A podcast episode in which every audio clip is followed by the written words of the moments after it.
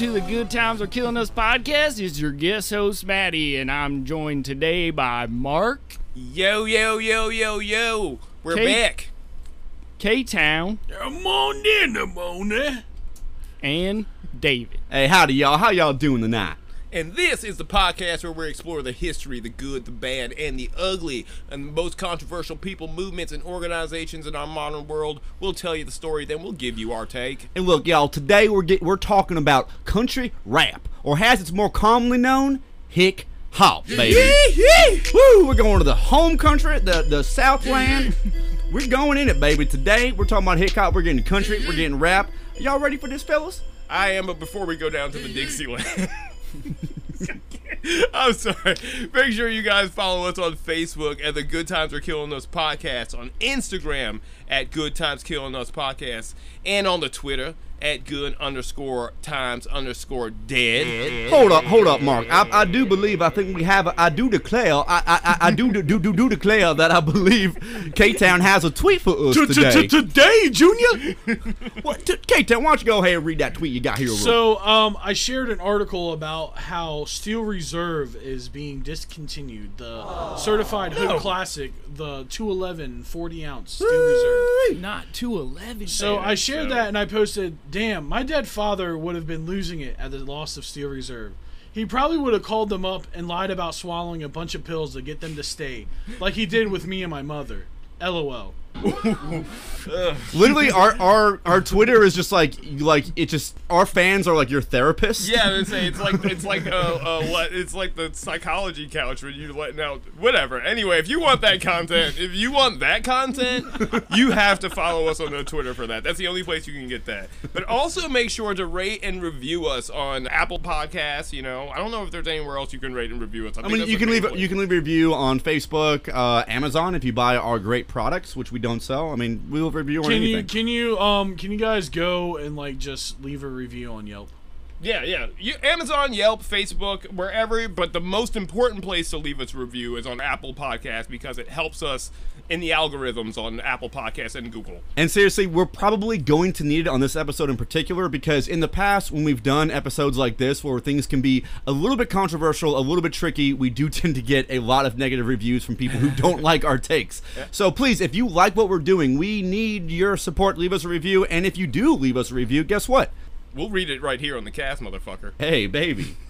We'll read it right here on the cast. We'll read it, you son of a bitch. You son bitch. I was a snake in my boot. Anyway, we got a new review right now from uh, uh, uh, listener JoJo CS on Apple Podcasts. Five stars. It says, "Hey guys, I mostly listen to true crime podcasts, but I love you guys as a palate cleanser. The Nicolas Cage episodes were my favorite so far. Thanks, Michelle. Hey, hey, Michelle, thank you. Well, I'm tipping my hat to you, cowgirl. Hey, Thank tips, you. tips to you, Hey, hey. Michelle. We're tipping their hats to you. You made a grown man cry tonight, Michelle. what can I say? That means a lot to me. You're prettier than the Star Spangled Banner playing on the 4th of July while the fireworks are going. Woo! God damn, brother. God bless America. God bless America. and no place else. All right, so We're doing, we're doing it already. We're off the rails already. so okay, so Reel speak- it in, y'all. So speaking of America, so let's get into hick hop, a very American musical movement and tradition. So where are we coming from as people? Before we started doing research for this episode, what did you know about hick hop? And also, what is your kind of familiarity with like that culture, that kind of like Southern culture? Uh, so before doing this research, I would have said little to none. Like, uh, I don't. I, I I think I'd maybe seen a video or two on Facebook or on YouTube, and I just like didn't really notice it. But it wasn't too long ago, maybe a couple of months ago, I saw a friend of mine on Facebook post a whole thing about the genre, and then I saw the name hick hop, and he was like offended at it and everything, and he posted it, and I was like, "What is this?" And and of course, you know, in the back of my like podcaster brain, I was like, "It's an episode. That's what it is." Yeah, yeah. it's it's interesting you mentioned that because like yeah, hick hop is kind of considered like a pejorative thing to say about like what country rap is, but we'll get to that later. Yeah, so I would have said little to none, but as um as we, I've done some of the research over the last couple of weeks, I, I, I've seen that maybe maybe I knew a little bit more about it, or at least the proto stuff than I thought I knew. Yeah, so I I kind of have known about this genre for quite some time. We're, none of us are surprised. Look, this is why we had you on, Matthew Asper. Literally, literally, we've been saying the No, entire time we've done research that like in another life this would have been. now. yeah, you could have been a young artist. You could have been I yo- a young. I, could have been the next. You could have been a young Cal- Adam Calhoun. Yep. Oh no! no Oh no! no. no, no, not I hate transgenders.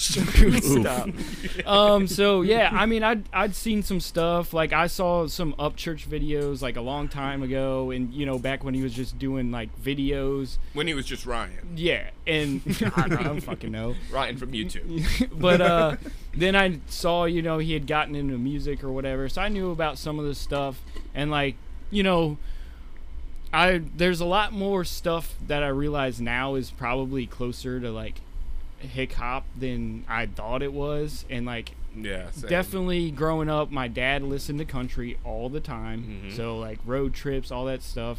I always had to listen to country. I grew up and I was like, yeah, I don't, I, I you know, I don't really like country, but like, whatever. But I you- still you- know the songs. Yeah, the songs that your parents listen Yeah, to, yeah. you kind of know those songs, and maybe even grow a little fondness for yeah, them. yeah, sometimes, definitely. You know? I mean, we always do Chattahoochee. That's Yeah, that's, you know, that's Chattahoochee's like different. That's like a I Nah. don't know. It's become like a No. national, Yeah. like a national hit, like for some reason. So I think out of all of us, you probably come into this episode with the most fondness for the country kind of energy and sound. Would you? s- uh, fondness. I Well, wouldn't- because you used to grew, Oh, you well, grew up with yeah, it. Yeah, yeah, I guess so. Yeah. Just maybe maybe not even fondness, but familiarity. Yeah. Okay. Okay. Okay. Good. Good. Yeah, good yeah. catch. That's what I mean. I was trying to get at. I'm like, mm. So so for me, like uh, with, with hick hop is like I, I honestly had no real idea that it existed. I mean, when we did our Tom MacDonald episode, uh, I definitely was exposed to a little bit of hick hop stuff, like because he has done songs with other hick hop artists, um, and kind of has that similar aesthetic. I mean, in general. Uh, He but who- he who shall not be named. yeah, we got to stop giving him power. Yeah, yeah. That Nah, I think it's all right to lift the veil for this episode because there are some connections. Yeah, that's a very direct connection. But yeah, I mean, honestly, I had no real uh, familiarity with hick hop, and also for country music, I've always been kind of like the person who is not really super into country. Um, I'm also not really as much into rap as a lot of people. There's definitely a lot of rap that I like, uh, but like with country, there's like pretty much zip to none. Um, however, you know, one thing that we probably should mention is all of us are Virginia boys, so we're kind of in that weird spot. Woo! So we're in that we- we're in that weird spot where like down, baby. we like has you know I, as Virginians, I think we kind of have that unique identity as being like technically a southern state, but like we are definitely like uh, diluted from like northern influence, and we are pretty much a blue state now for all intents and purposes. So we I think kind of had that weird, weird. We're like poser Southern. Like, Exactly, Well, exactly. and a lot of Southern people say that about people from Virginia. Like that's Yeah. a whole thing. It's like an argument. It's been an argument for years. You're Like, not You're not Southern." Southern. You're from Virginia. Yeah. So point is, there's probably going to be a few uh, actual country people who listen to this and who are like, "Well, I'm turning it off right now. I don't give a shit about anything they say because they're from Virginia." Virginia? What the hell? New York City. But yeah, that's that's where I'm coming from with all this. K Town, where are you coming from with hick hop? Where, did- I- where, where did it hit your radar? I mean, I've I've known about hick hop. I I live In the trenches. in the trenches. of the internet. I've seen this grenade coming for a while. I've been tracking this skid for a little while, you know, brother. I've always fucking hated it. and like I know the reason why I hate it, but there was something else that just really fucked with me about it. We hit it in the pre-show, right? And yeah, dude, it finally fucking dawned on me. Hick hop is just fucking juggalo. it's another, it's another other flavor of juggalo. It's another flavor of juggalo. Like hick hop artists and juggalo artists are the same fucking thing. Well, Well, it's kind of perfect that like we have the exact same lineup of hosts on this episode as we had almost two years ago on our Juggalo. Well, episode. hasn't Holy like shit. Yellow Wolf like been in some like at one Half, of the, I'm, I'm the sure Jen, gatherings? like half of these people have been Yeah, at the he's, gathering. he's been yeah, at the gathering. Yeah, yeah, I'm def- sure a bunch of them. Oh, dude, yeah, Big Smo. Yeah. has definitely been to the gathering. He sounds like Violent J, bro. like at least thirty percent of these guys sound like Violent J. yeah, that's true. for sure. yeah, so like I've been listening to like Kid Rock. Oh. All right, so y'all ready to get into the history, uh, the good, the bad, and the ugly of hick hop? started in brother. 1776 when Thomas Jefferson signed the Declaration of Independence. Yeehaw, that was brother. a true beginning. And then the liberals came and ruined it all. and ruined it all. yeah, it's gonna be a wild one. Okay, so what? So yeah, ten minutes in, and let's talk about what hick hop even is. So, hick hop is another name for country rap, a genre of music that blends the instrumentation and themes of country music with those of rap music, obviously, while also focusing on some of the common themes between both genres as well as their respective cultural roots. Have you ever listened to NWA and then imagine like what if it was like five white dudes instead of black dudes and they were extremely racist? I'm not even Oh, gonna. yeah, see, we. I'm not even gonna joke, and we're gonna get to more details in these artists later. But fucking literally, Moccasin Creek and Demun Jones have a NWA cover of "Boys in the Hood," and get this, shocking, it's called "Boys in the Woods." Oh. I meant to play that uh. before we got this started, but Yeah. so it's kind of like that. It's the boys in the woods. Mr. Good Time. Woke up early morning, cotton mouth like a moccasin. Late night ride woods running from the cops. 87 heavy Chevy. Well, I mean, you know, I, I don't think that's like the defining trait of all of this for sure. Is like, I mean, I you, I mean, as with anything, when you're going down to like the South, when we're dealing with this kind of cultural context, you're kind of brushing shoulders with that element no matter what. But real quick, y'all just want to get into like, let's set the picture. Yeah, yeah, What yeah. kind of world are we dealing with for hick hop? So here are a couple common themes you're gonna see. We got trucks, Muddin, mudding, dirt roads, hay, the holler. the holler. What is what is the holler? We talked about this. So like the holler is like a open space in the woods where you could hang. I Oh mean- well, you don't even know what a holler is. How you gonna sit on there and talk on my video and be like you don't know what a damn holler Come is? on, brother. You know what a goddamn holler is. Well, obviously, you ain't one of them holler boys. Clearly, I'm sorry, y'all caught me city slicking. I'm sorry. Damn, we got you a holler back girl's what you is. goddamn right, brother. Because we also got barns. We're going fishing. We're wearing cowboy hats. There's animals everywhere. I own animals. There are animals in the Hold woods. on. I got on. wildlife tattoos. Hold on, I'm not seeing no big titty women up there with Confederate flag bikinis that don't. We're getting there, brother. But they- God damn it. Hold on, they don't twerk and they know how to swim. We're talking big fields, forest, acoustic guitars. You know, just country life, brother.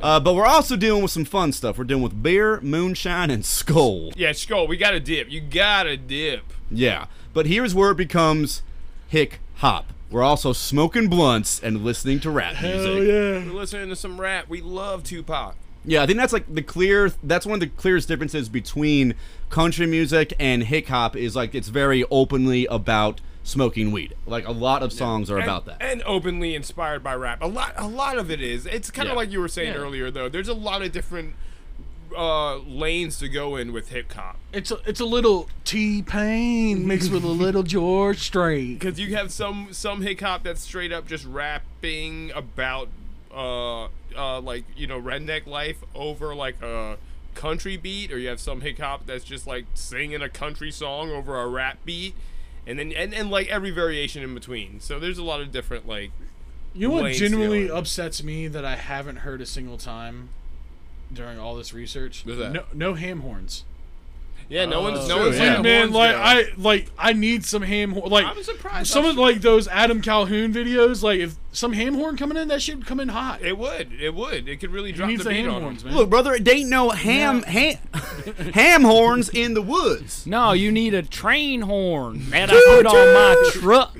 Okay, Cause I'm working, brother. put that damn. It's the coal mining bell to let you know it's lunchtime. That's the only horn I know because I'm working. I'm working. So- I asked for no damn raise. But here's the thing: is uh, K-Town, you've kind of already got into this, but like another like very big element of hick hop, since it is like a distinctly Southern American thing, they are very openly Republican, and a lot of groups even openly wave the Confederate battle flag. wait a minute, wait a minute. You mean to tell me if I'm not supposed to get offended when they wave the gay flag, you're not supposed to get offended when I raise my loser flag, okay? Yeah, that's going to be a major through line of this episode. Is like that element of it. I mean, the Republican side, I'm not really that. Like you know, whatever. But um, it's like weird flex, but okay. yeah, yeah. The, uh, the Confederate battle flag thing. Will I come ain't up a voting lot. for no The Joe Confed- Biden. yeah, the, yeah. The Confederate thing is like really kind of where it's like, oh god, man. Yeah. Some, a lot of this shit would would be a lot more all right with me if it wasn't so proudly boasting the And- fucking. Hey, and if you're if you're at this point in the podcast and you're getting offended by us saying the Confederate flag is whack, fuck you. Don't listen anymore. I hate you. Or at least keep listening and try to like keep an open mind and maybe change your mind and then go do the right thing. Here's us out, hear us out, man. Yeah, yeah. All right, so let's get into the origins of hick hop. So, the origins of the correlation between rap and country music could be traced to early country recordings that utilized this sort of stylized spoken word aesthetic, like Tex Williams' "Smoke, smoke, smoke that cigarette." The other night, I had a date with the cutest little girl in the 48 states, a hybrid uptown fancy little date. Now she Charlie Daniels, "The Devil Went Down to Georgia." When the devil finished, Johnny said, Well, you're pretty good, old son. But sit down in that chair right there and let me show you how it's done. Fire on the mountain, run, boys, run. And Johnny Cash's "A Boy Named Sue." I grew up quick and I grew up mean. My fists got hard, my wits got keen. Roamed from town to town to hide my shame. But I made me a vow to the moon and stars. I'd search the honky tonks and bars and kill that man that give me that awful name. Oh, so you mean they was fast talking? Exactly. That's that's really all it is. It was like I mean that's it, fast talking with rhymes, speaking in a way that could be like tangentially compared to like modern rap in a way. Yo, so why is there not like an auctioneer that's a hick hop rapper that's like Busta Rhymes with the shit? You know, he's like, like Hip hop going hasn't off. gone in the in Yeah. the like uh, Migos lane yet. Yeah, yeah, it they're- does, they ain't going off yet. Like What- you need an you need like a auctioneer that's auctioning off pigs and shit. True, the yeah. Fast once it talking. goes in that direction, Bro. dude, they're gonna scoop up an auction Yeah. real quick. Yeah, you got to. Hey there, brother. I'm one, two, three, four, blah, blah, blah, trying to get a sheep, sheep, sheep. I'm trying to fuck my sheep. okay, whoa. you didn't have to go there. That wasn't me that was talking. All right, so th- the point is like none of these artists were like rapping, obviously, but it does kind of show that through line connection between hick hop and country music that existed before hip hop really existed. It's just the sheer fact of like understanding that like how where the lane is. How does hi- how did hip hop ever sneak into country? You can kind of see it with these songs, I would say. Yeah. Oh, you, they probably didn't have the borders up and they just climbed over and just came right in and made themselves at home. yeah. The crazy thing is that hip hop and rap, like it's crazy as it sounds, are very similar, man. Oh. Is that all in my head?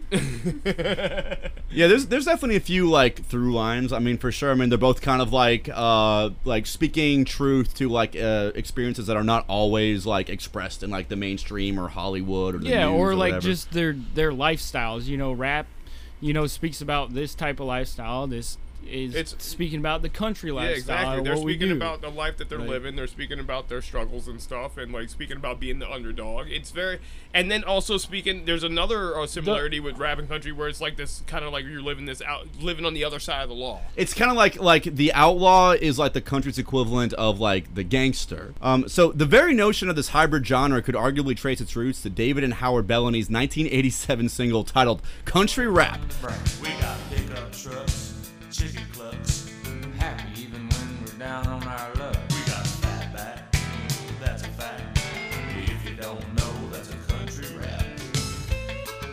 The Bellamy brothers were known for their unique combinations of country and other genres such as like reggae, funk, and disco. So country rap was just their version of doing like uh, of mixing the cultural aesthetics of country music with those of the increasingly popular genre of 1980s hip hop. See, but that song was weird. I don't know. Like, were they talking about? Were they talking about rap? Or were they talking about like food?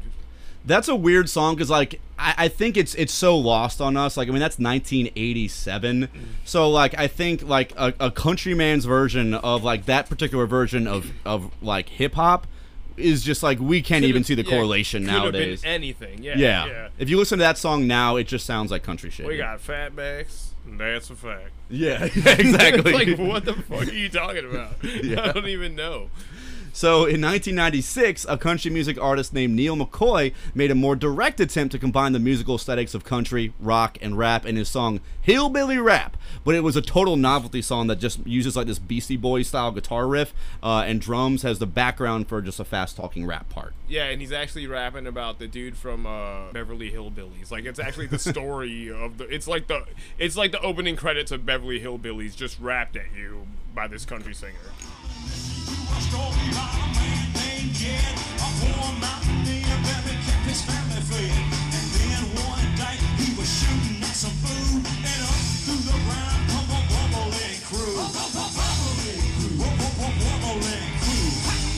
Yeah, which is it's a good thing to mention because like yeah, that this was like mainstream type of stuff. Like it's like yeah, y'all seen the Beverly Hillbillies? I'm Neal McCoy. I got a song called Hillbilly Rap. Like he even has like a whole shtick where like midway through the song he takes off a uh, cowboy hat and puts on a sideways like uh, baseball cap. It's got to be sideways, or else you, you won't get the joke. Yeah, he's like, get it? I'm mixing country with rap. He does a lot of like, I guess, like would have been popular at the time, like hip hop poses, like crosses his arms and like Yeah. fucking. Uh, it's really weird. I don't know. Like, it definitely doesn't hold up. I don't know who would like want to see that. Yeah, like the Bellamy brothers and Neal McCoy were just kind of doing like a shtick. Like the, the combination of country and rap was just like a, a silly novelty to them. Uh, but in 1999, there would be a country rapper that would fully connect both worlds with none other than your boy, Kid Rock, and his hit single, Cowboy. Now, I was definitely banging this shit when I was like in middle school. Like this was like this was on TRL like when I was a kid. Like and so this was a banger. Like I love this song. And this is probably at the time the most seamless version of this mix of the two. Cause he's actually rapping about cows and shit and being a cowboy, country shit, and he's rapping like, you know, a popular style of rap at the time. And this was also you could see a crossover between what Kid Rock was doing with this song and this album and nu metal. Yeah, so there's sure, a big yeah. catch-all with Kid Rock and Rebel Without a Cause, this album or whatever, Devil Without a Cause, whatever the name this album was in like 1999. This is a big catch-all for like maybe country people, rap people, and fucking nu metal people. That's a good point because yeah, in, in the late '90s is when you're really seeing that like rock and rap mixture, and, and Kid Rock just took it to the next level. He's Yeah. like, let's make let's get like country rock with like rap. Flint, buy an old drop top, find a spot to pimp. I'm kid, rock it up and down your block with a bottle of scotch and watch lots of crotch. Buy a yacht with a flag saying chillin' the most. Then rock that jumping down the coast. Give mean, like, yeah, Kid. Rock was doing his thing, but uh, I don't really think I vibe with that song like that. I mean, like now I hear it, I'm like, okay, all right, yeah, I probably heard it a lot more than You I. You know, young Matthew who was singing Chattahoochee wasn't vibing to Kid Rock? I just, I, my dad didn't listen to Kid Rock, so I wasn't, kid, I wasn't Kid rocking up and down the coast, you know. Yeah, I mean it's it's got a lot of really similar themes with like rock, like with rap. Like it's pretty much again, it's kind of like the outlaw gangster equivalent where they're just talking about like hoes, violence, drugs, and just not giving a fuck. And there's even that line, "I ain't straight out of Compton, I'm straight out the trailer." Like he's just like connect the dots, you know. People were definitely vibing with that. Everybody in the trailers was loving that. Yeah, so while Kid Rock definitely created the template for future hick hop artists, and uh, 2001 was often cited as the true beginning of the genre as it's known today with the song Ugly by Georgia native Bubba Sparxxx. I ain't choose the rhyme. Rhyming chose me. So I hit the track running like a nosebleed. Life ain't great now, but it's much improved. Yo, album dropping this summer. That sucks for you, cause this is Bubba's moment. I put my Now, dude, I didn't really like. I wasn't really big on Bubba Sparxxx. I knew him as a name, like, but uh. Yo, you're not booty, booty, booty, booty. Oh well, rockin' yeah, that's what I'm saying. I knew, I knew, I knew that song and stuff. But I didn't know like that. Like when he came out, like with this ugly song, that really kicked all this shit off. Like Yeah. he really set the template of what it could be, and um, a lot of the artists that we'll talk about later and that come up are really just like clones of clones of Bubba Sparxxx. Like, Yeah. he he like grandfathered all of this shit. So in a, in a weird way of like, you know, a lot of this is the history, but Bubba Sparxxx kind of like put it together in a way that was like packageable. And he was like co-signed by Timbaland and, and, and Missy at the time. So like, Which I totally did not see that as like an origin. I, like I when I think Bubba Sparxxx, I'm not like, oh, he started this. Like, Yeah, yeah. What? But it makes that does sense. not click with me, but like now it makes sense after seeing you know the videos and Mm-hmm. you know connecting the dots. There. Yeah, like I, I think that there there were probably like people that were kind of doing a country rap thing, like probably in like some backwards somewhere or whatever. But I feel like Bubba Sparxxx is like when it's like, all right, hick hop is really a thing. Like here's someone who is not doing it as a novelty. He's actually a pretty good rapper, and he's he's vetted by some very serious people. Like, and, and quick shout outs real quick. Uh, this song was produced by Timbaland, who is from our home city of Norfolk, Virginia. yo, we didn't know that. Shouts to Timbaland. We knew he was from Virginia, but we didn't, we didn't know he was straight up from Ocean View. Yeah. OB for life, baby. and he's also got featured by Missy Elliott, who's from Portsmouth. From P- Portsmouth, which we honestly we never brag about. If we're being honest, we never brag No, about no, Portsmouth. Yeah, yeah, that- but, yeah, I guess that know, is kinda shitty but, of you us. know. Nobody brags about Portsmouth. I think that's interesting though. Is like Bubba Sparxxx, like like we were talking about earlier. Like Bubba Sparxxx is like it, it's a perfect situation that he gets uh, kind of co-signed basically by two people that are from Virginia. Again, a state which is like right on the in between between the South, which is defined by country music musically, and the North, which is definitely more of a hotbed for uh, rap music.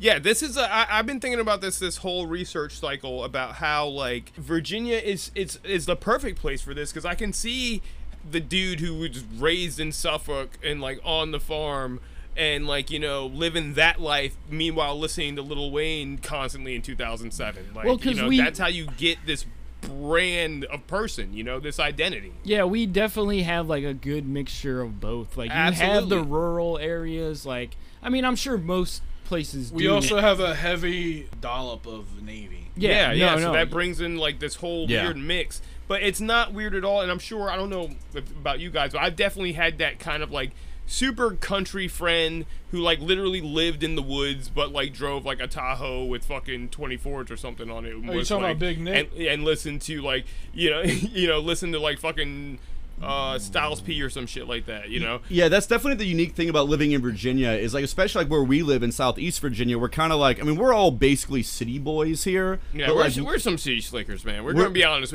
We're gonna level with you. We're really just some city slickers. Yeah, brother, I'm just a city slicker. I'm sorry. I can't help it. But what I will say is, like, I definitely have connected with a fair amount of people who are from the South because the South is right there. And yeah, like, the old drummer for our band, Accident Prone, was from Suffolk. So, like, Suffolk is specifically a very rural town. And I kind of got to see, like, by hanging out with him, I got to kind of see, like, how this mix happens. Like, people that, like, fucking love country music, but also just, like, listen to rap music, reg- like, constantly. it's those lives, those lifestyles rub shoulders very much out here in Virginia. Yeah, and, and this song is like so perfect because it directly connects rap sounds um, to themes of just average country life. So like we're listening to rap music, but in the music video for "Ugly," we just got a bunch of country boys drinking beers and wrestling pigs in the mud. Yeah, playing in the mud, you know, when I pull up my truck and stick it in the mud, you know Yeah, what's up. but Timbaland's in the background this time. Like Now instead, got, yeah, now we got Missy and Timbaland on the tractor. Yeah. We got Timbo on my granddaddy's tractor. yeah. So Imagine that. so Look at us. Another notable thread that was linking the worlds of country and hip hop was a Kentucky based group, Nappy Roots, which primarily used the vocal and instrumentation styles of rap and R&B while confronting common country music themes of rural poverty, such as in the music video for their single Po Folks, which dropped in 2002. See, I definitely had heard the Nappy Roots like name before, but I wasn't really familiar with their stuff. But like, yeah, they definitely are are, are are filling in this kind of like this this whole thing, filling it out. Down, nappy for a bit, knee deep, head over heels in this country. All my life been poor, but it really don't matter no more. And they wonder why we act this way. Now before it's gonna be okay. I've been here all my life. Everybody gets to know everybody. Down home, good old fashioned people. It's country. I like it. Nothing better than that, man. I just love Kentucky. Yeah, that song is really endearing. Like it's a straight up like just rap. I mean, more more definitely R- an R and B song. Yeah. But it's just like, hey, here's documenting the lives of poor poor rural people. Yeah, just living that real life. We're just small folk out here. We don't we don't like all that city schlicking. Yeah. So by the mid 2000s, with the rising popularity of rap as a mainstream pop genre, there was one particular mainstream country song that stood out from the crowd by taking cues from hip hop sensibilities, and that song was Big and Rich's 2004 single "Save a Horse, Ride a Cowboy."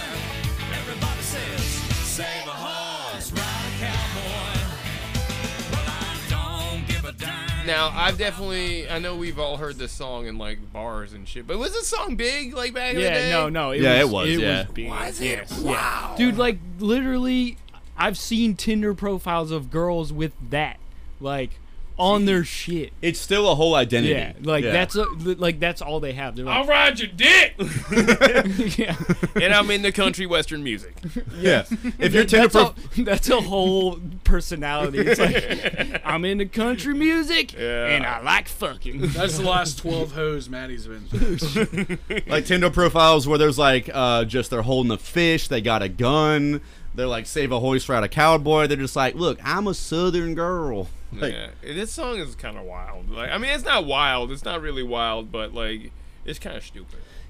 Yeah, They're not southern girls. They're southern belles. Southern. Oh Metal. shit! Yeah, this song, like, I think its whole thing is it's kind of like using a little bit more of the overt sexuality of a lot of rap music at the time, and just putting it in like a country vibe. While really, Ah. well, really, it, it by doing that, it actually seems more like some like '80s hair metal type of shit. Honestly, like, it- this is a more this is more in common with Motley Crue than it has with any like rap artist. Really, But no, but now that you say that, I can definitely see that at the time and like the early aughts and stuff, like this would not seem as weird as it does now. Like this overly sexualized country western fucking Yeah. marching band video. It's like, why are all these chicks like licking their teeth and fucking kissing at me in this dude, video? look at Lil Wayne's lollipop. in this you know? yeah in this PG thirteen video.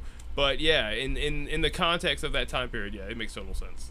I mean, they're basically doing the same thing. Like that's the whole thing of it. It's like they're taking some of the like you know you see a rap music video and there's a bunch of girls in the back shaking their asses and Yeah, they're all R and B you know. or Yeah, but music see, video. the thing is, I hold everything uh, that way to uh, Jay Z's Big Pimpin' video, and like, I'm sorry, these videos ain't hitting the same.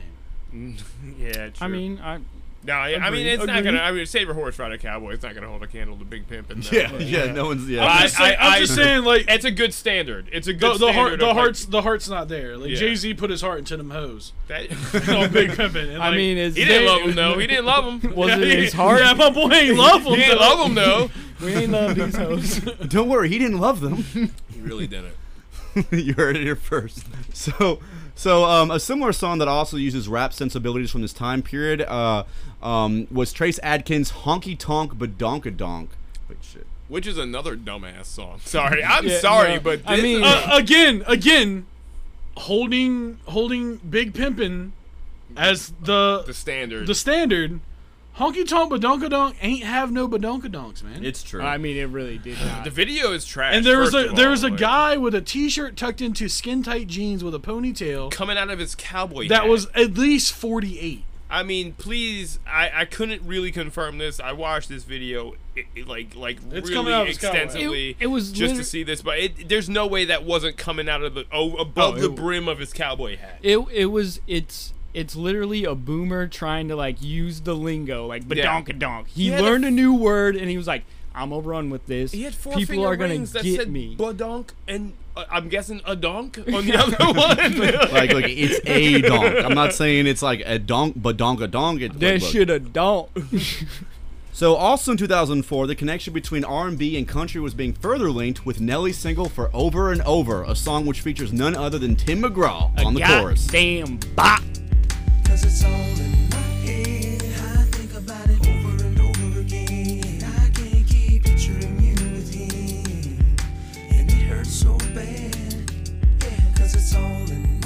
Ah, yes, Bro, over and over again. Because it was all in our heads. Yeah.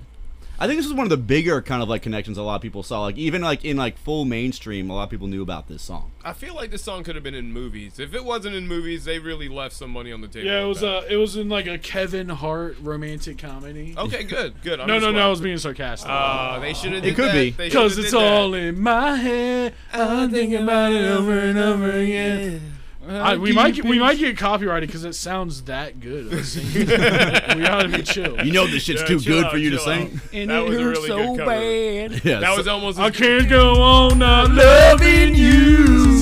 So while rap and country had done their fair share of mixing over the years, it wasn't until 2005 that the genre would be given its official title when a black country singer named Cowboy Troy dropped his single "I Play Chicken with the Train." That's impossible. a black country singer? Impossible. Yeah, brother. And in the music video, the very first shot is a marquee that reads Tonight, Cowboy Troy Hick Hop. so that's it. That he gave it a name.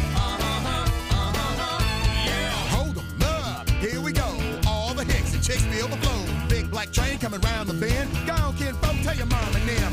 Chugga like a chugga like a chugga like a. The big black neck coming through to you. This song Sucks. it's terrible. like It's honestly, it bad. is a really bad I song. play train coming chicken through with with- the train, play chicken with the train, train, train. like like the chorus train. is stupid. The song is inherently stupid, but like it's very played up on how like It's just like a wow a black First, dude. it's is like What's it's like that? this What's build that up. line?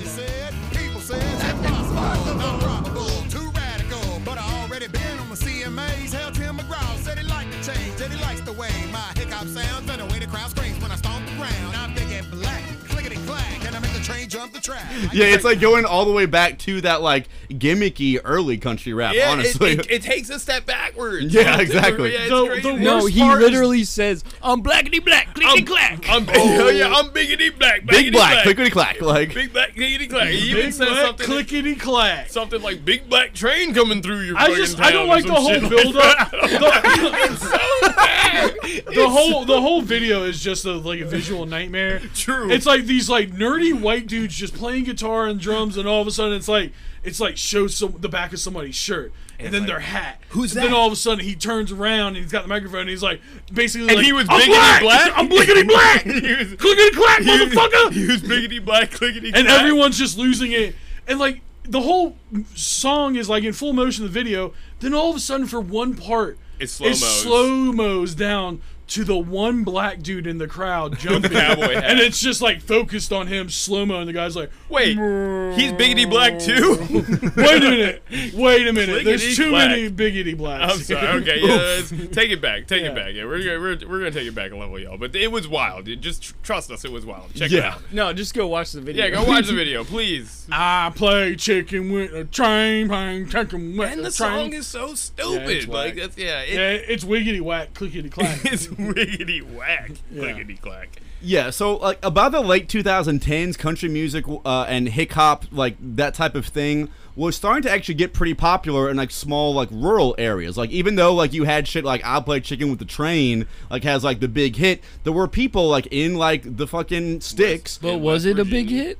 Well, it wasn't. Well, well, yeah, I guess yeah, true actually. But like even below that though, there were people who were actually doing like and, and carving out a new hip hop sound. And we're gonna get to all that. We're gonna get to artists like Colt Ford, The Lacs, The Moonshine Bandits, Lenny Cooper, a lot of the early artists um, on Average Joe's Entertainment. Lenny but, Kravitz. but before we get into all that, uh, let's just give shout outs to a couple other super mainstream examples during this time period of rap and hip hop coming together. So first we got Florida Georgia Line's remix of their song Cruise featuring All right. Nelly in 2013. All right, All right, there. Nelly. is- This video makes me feel like Nelly's definitely talking weird in this video. It's like he picked up like some kind of weird like southern It's- accent. He's like mirroring their accent. Where were you boys at? Alright. Yo, I was checking out the cruise video, man. Yeah, that thing the deal, boy. I think we need to turn it up though. What you think? I bet that. I'll meet y'all on the road. And when the song kicks off, they like they shout out to Nelly like, "Hey Nelly, how you doing over there?" And he's like, "All right." And that shit fucking I hate it so much. I can't So explain to you how much that shit like irks me. there's also three women in the video, two white women for the two white men, and one black woman for the There's one the black man. appropriate number of raised women for the members in the band, and There's Nelly. no mixing, let me tell you. We don't want to stir the pot with We- our we- demographic. It's bad We know enough we're already being controversial and having a uh, a hip little bit of hip hop coming into country. Look, brother, when we name our band Florida Georgia Line, we're talking the Florida Georgia Line. We ain't gonna have no controversy about race. I'm not. I'm not crossing that line. If It's you know a what I mean. hard line, brother. Well, it's uh, a hard line. It stops real quick. Well, I mean, I guess us as Virginians, we ain't got no right to be talking about no Florida Georgia line. Then.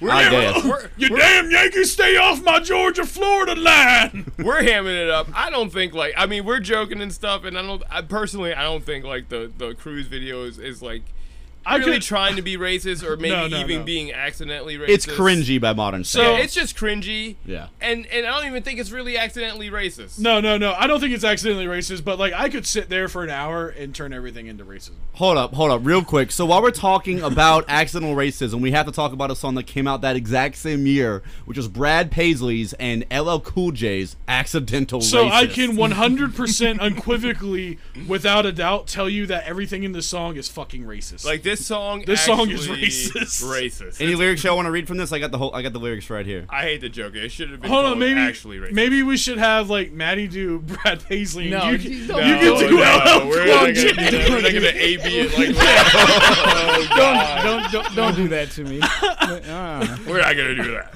We got lyrics like "I'm just a white man."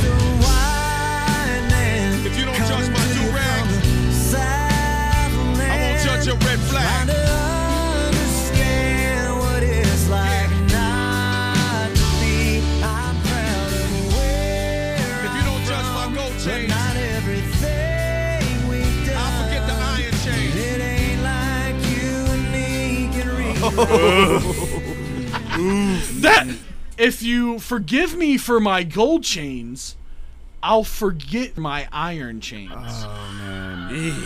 There's also a lyric is a by there's a lyric in this song by LL Cool J towards the end where he says R.I.P. Robert E. Lee. No, we're not joking. R.I.P. Robert E. Lee, but I've got to thank Abraham Lincoln for freeing me. Know what I mean? That's word for word the lyrics in this That's song. a quote. Like What's crazy about the song though is like I definitely see that they're trying to be on some good intention shit, but they just drop the ball so bad. the bad. intentions are good. Yo, check out some Let's- of these comments on your so- YouTube yeah, video. let's read That some comment comments. really is is it. This, Alright, is, read this is it, by read- Soy Boy. I have a black friend. The song. yes.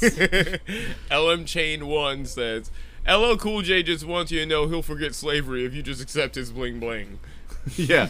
Uh, Mi- Mr. Sancy says, did LL Cool J really just say R.I.P. Robert, Robert E. Lee? That's like kind of yeah. It's like, good what? that LL forgave white people on behalf of all black people, and there's been no trouble ever since. yeah. like this was this was like the equivalent of uh when uh fuck um what what's her name Jenner like had the Pepsi ad. Oh, uh, Kylie Jenner, yeah. Not the- Kylie, not Kylie. Kendall. Kendall we can Jenner, do better. yeah. We just did an episode, Yeah. y'all. We can remember forgot. some I, names. I, did, I did everything in my power to forget everything I fucking learned. yes, yeah, same, same. Uh, so, so also on a more positive note, also in the same kind of time period in the late 2000s, uh, in 2010, we've got Yelawolf who released his debut album Trunk Music, which also began to connect the threads between hip hop and a more rural country lifestyle. Yo, this shit hit. Another even more modern take of uh, of a, this country rap sensation that didn't even have a name yet. He was bringing the um, the rap of that time, like, and he was and he was co-signed by Eminem, so that brings some clout within Yeah. itself. Bringing that and bring the dirt and mud to that stuff, you know, the country life to that stuff, and it hit, bro. Pop Yo, the bro, trunk. Don't make me go pop the trunk. On you. Yeah, I That's was, a certified banger. I would say like if you had a spectrum like on one axis is being like legitimately like country and the other axis is being axis is being like legitimized in the rap community, I would say Yelawolf is the highest, probably Yeah. next Yeah. to Bubba Sparxxx. Yeah, yeah, for sure. Slanky slang, Slinky you better slang. somebody saying punk. Don't, make me go pop the trunk on you. All right, so all right, so let's get into Enough. Let's get into the real hip hop shit. So like everything we've been talking about is stuff that is fairly mainstream. This is kind of like where this whole thing was percolating. But let's get into the actual like basically next to underground hip hop scene that exists. This is a scene that you probably are not aware of, but a lot of people are living this fucking life. So what would be It's the deeper than what you would be the hip hop equivalent of underground? Holler, holler, holler ground artist. Holler ground artist, Down mud, on that mud hollow artist, ground. Un- under barn artist. Under the hood. under the Mud hood bog. artist, mud yeah, bog yeah, no, artist. no, under the hood.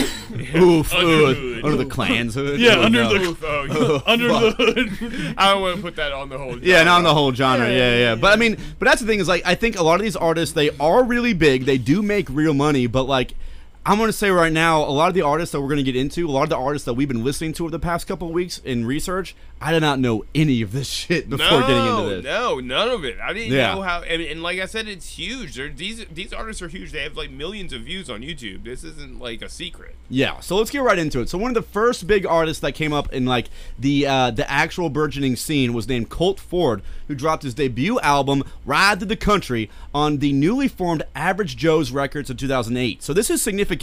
Average Joe's Records is like the first actual hip hop label. Yeah, yeah. So they it, they have a whole collective of these musicians now. So their main focus is just making sure they put out put out uh you know hip hop hits. Mu- music for Yeah. the music for the average Joes. The average Joe, you know, we're just You know, working we're just working. We're just man. working. Exactly. Like I mean, this average Joe Joe's records was like the kind of break off from like mainstream hip hip hop, where it's like, okay, these are songs made by actual country people for other actual country people. A lot of them are not extraordinarily rich. Some of them for sure, but like this is all directed towards that country lifestyle, okay, brother. so this was like FUBU, for us, by us.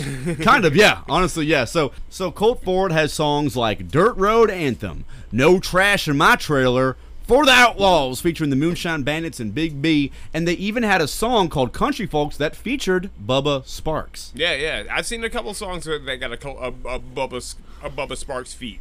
Yeah, I mean, I think that's a big thing. Is like Bubba Sparxxx is like the uh, like like we- validation. exactly, like we said before, he was kind of like the guy that created the template for hip hop. So like when you have Bubba Sparxxx on a song, it kind of validates you in a slightly more mainstream uh, eye for You sure. got who on your track? Bubba Exactly. Sparks. But here's the thing about Bubba. Uh, another thing about Colt Ford that will kind of like it kind of sets the trajectory a lot of this shit that we're going forward with. Is Colt Ford is like a just rootin' tootin' southern dirty boy, and he is also blatantly Republican. Like the song "Answer to No One" has the lyrics "Shotgun Toda, Republican Voda." Like this is some hardcore. Like he's a hardcore Trump supporter. I've got a picture here of Colt Ford, and let's just look at some of the patches he has on this shirt. We've got a, a Lynyrd Skynyrd patch.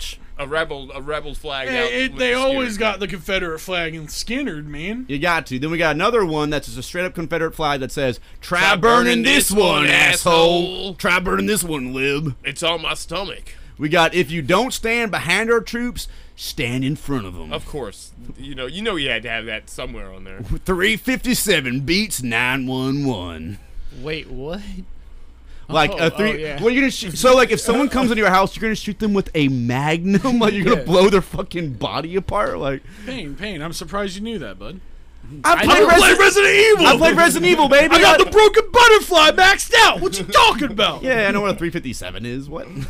Come on, guys. Come on. But yeah, I, I literally was like, it was a sh- segue into me joking you for playing Resident Evil. I, I love Resident Evil. I I've been mean, playing it a lot. yeah? What's You know the your boys. You joke? gotta know your boys. It's a great game. Resident I mean, Evil has all a lot them, of all uh, are there's- great. they, they they like work with like gun people. To, Do you like, get think the, the, gun the, shit Lost. Plaga uh, people were hip hop fans?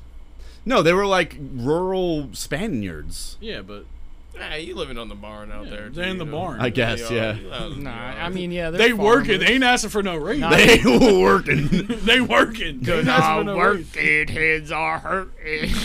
Cause no, it's going. You be ain't working long Oh, we until you make your hands. hold on, bleed. hold on, hold on. We get in there. So let, us get into some of the other artists in the actual hip hop movement besides Colt Ford. So we got uh, the Georgia Boys, spelled J A W G A, but again, Georgia Boys, who released their first album, Country with a K, in 2011. I ain't gonna hold you. For the first week of this research, I was calling them Jaga Boys. I was definitely calling them Jaga Boys. Yeah, same, same. We we were posers. We Yeah, didn't we know what the hell. It. Well, I mean, oh, I'm sorry that I went to high school. I'm sorry, I can. Uh, sorry, I can read. My, That all- doesn't say Georgia.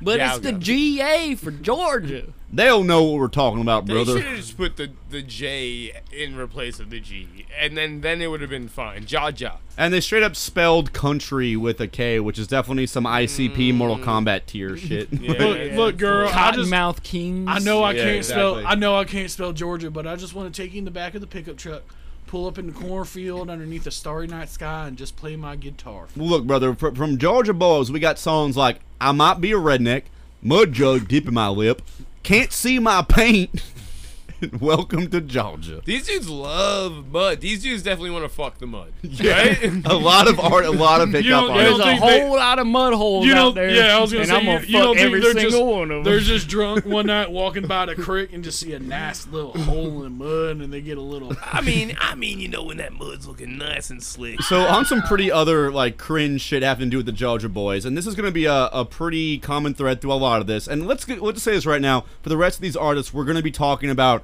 on a scale or how much are they repping that Confederate flag. How problematic are these dudes? Yeah, so Georgia Boys was repping a Confederate flag uh, early on in their career, but apparently they stopped around the mid 2010s. So they did at some point. They were like, all right, this is bad for business. Yeah, yeah. This, I don't know how woke they actually got, but they definitely decided that this wasn't doing good for business. So also, this is important. The Georgia Boys also have a song called "That's All We Know," which also features Bubba Sparxxx. So again, this is one of the artists that was definitely vetted by an OG. That's all we know could be like a theme for this whole genre. Yeah. All right. So That's here's all we know. That's all we fucking know, brother. All right, so here's another here's another artist that I actually did not really have anything bad to say about this artist until right before we met up and we did some mild research. So there's a group called The Lacs, which strange name. We decided to look it up. What does The Lacs mean? Loud ass crackers. Now I've noticed. a Whoa, whoa, theme. whoa! There was an ER on that one, brother. There's there's a hard R in that. I've definitely noticed another theme in listening and listening to some of this music, doing some of this research is that like there's a lot of like uh self-proclaimed crackering like they'll Yeah. call themselves hey, me and They're- my crackers or Yeah. pulled up or pulled up in the truck with a bunch of honkies or you know They're- me, they're me and a bunch of white boys coming down. and it's like it's Yeah. like it's it's nothing wrong with it But Yeah, they're yeah. doing the thing. I want a word too. Yes, no, they're Yeah. doing the thing where they're they're like making it like Yeah. comparable To like it's to just- like the N-word in rap music. Yeah, It's so it's it's just a like, tough look it's eh. weird it's a little cringe Yeah, a yeah little it's, it's that's the thing is like is like some they all kind of land between like there's is a, there's a spectrum of like racist on the far end chill on the other end but most groups land kind of in the middle between Somewhere the the middle middle. and racist which is the cringe zone Yeah, they mo- a lot of these artists land in the cringe zone. Yeah. for sure. So the Lacs actually they go way back. Like they were dropping records in 2002, 2006, but they got a major leg up in 2011 when they released their debut album Country Boys Paradise on Backroads Records, which is a subsidiary label of Average Joe's Entertainment. Yeah, so they were they were tail uh, riding the coattails of Average Joe's. Average Joe's is still putting on uh, uh, artists, and like like you said, the Lacs are kind of OGs in this. They get mentioned a lot. They're featured a lot on a lot of these other artists and stuff.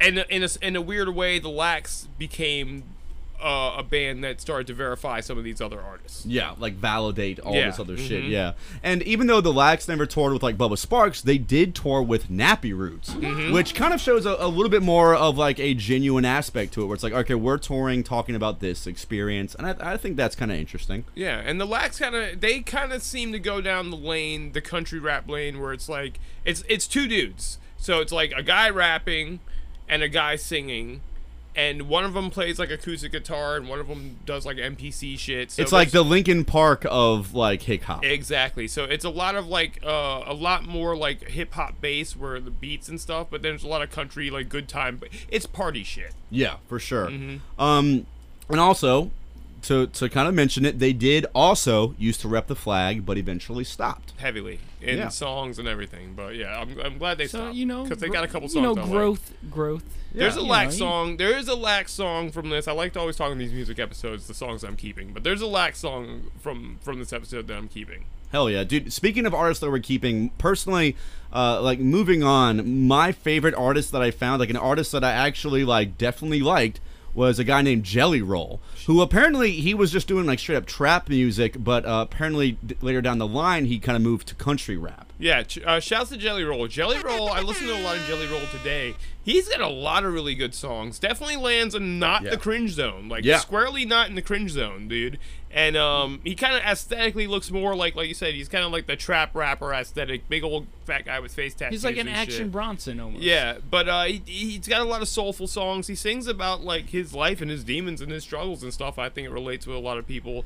It gave me some Post Maloney vibes for sure. Yeah, I, I definitely like Jelly Roll. I mean, I'll say I, I added four songs from this episode to my overall playlist. Like, whenever we do, you know, music genres or music artists, I always try to, to add a few. Honestly, hip hop is not my favorite thing, but Jelly Roll, I added three out of four of the songs from this episode to my playlist. Like, I think Jelly Roll is actually really good. He he like talks about universal themes. There's no like dumb like pandering country type of bullshit. No. Yeah, you know what? I, honestly, I'm gonna go ahead and say before we start getting into some other artists, Jelly Roll is my favorite artist from this whole episode. I can honestly say that I've even the Juggalo episode, like there are songs that I fuck with off of that now. Say word. But I literally don't fuck with anything from anyone on this shit, dude.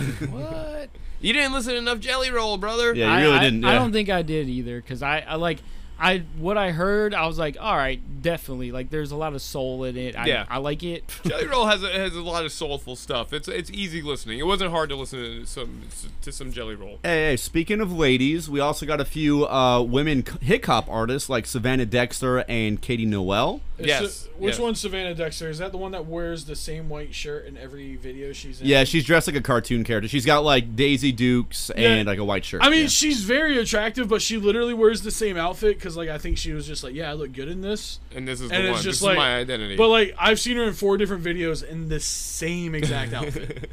Savannah Dexter, yeah, she's a baddie. She's definitely a baddie. Uh, she, and, and I mean, she's fully in the hip hop lane, but fucking like this is where it kind of gets with, with artists like her and Katie Noel. It's it's more pop, really. Yeah, honestly, yeah. like there's not a lot of you know. like pop and trap honestly they definitely Yeah. especially savannah dexter actually and katie noel they definitely have a much more distinctly like kind of trap element while also being like them country girls Yeah, it's like we're country girls. There's also a beef between them, or there was a beef between them because of some shit between another artist that um we'll talk about later. One of the bigger artists, but like I mean, we can kind of maybe get into it now. I mean, yeah, I mean, we're, I mean, one of the bigger artists of this episode is going to be a guy named Upchurch, Yeah. who Katie Noel had accused him of what, like, uh, groping her. So they were dating or, or, or something for a while. I don't have all the details of it. They were dating or something for a while, and they even had a couple songs together. I, And don't, guess I don't think they were dating. Like, sh- I think they just got drunk and like. no, no, no. They No, they, they had dating, they had a relationship. I thought she was a lesbian. Yeah, yeah, I know, but they were dating. It's crazy. Yeah, I that's think, why. she's, and- I think she's mostly bi. Yeah, but Upchurch, that's what that's that that was his side of it. He was like, I thought I was the man, you know. I, I turned a lesbian chick, you know, like straight or some shit like that. But yeah, they they had a relationship,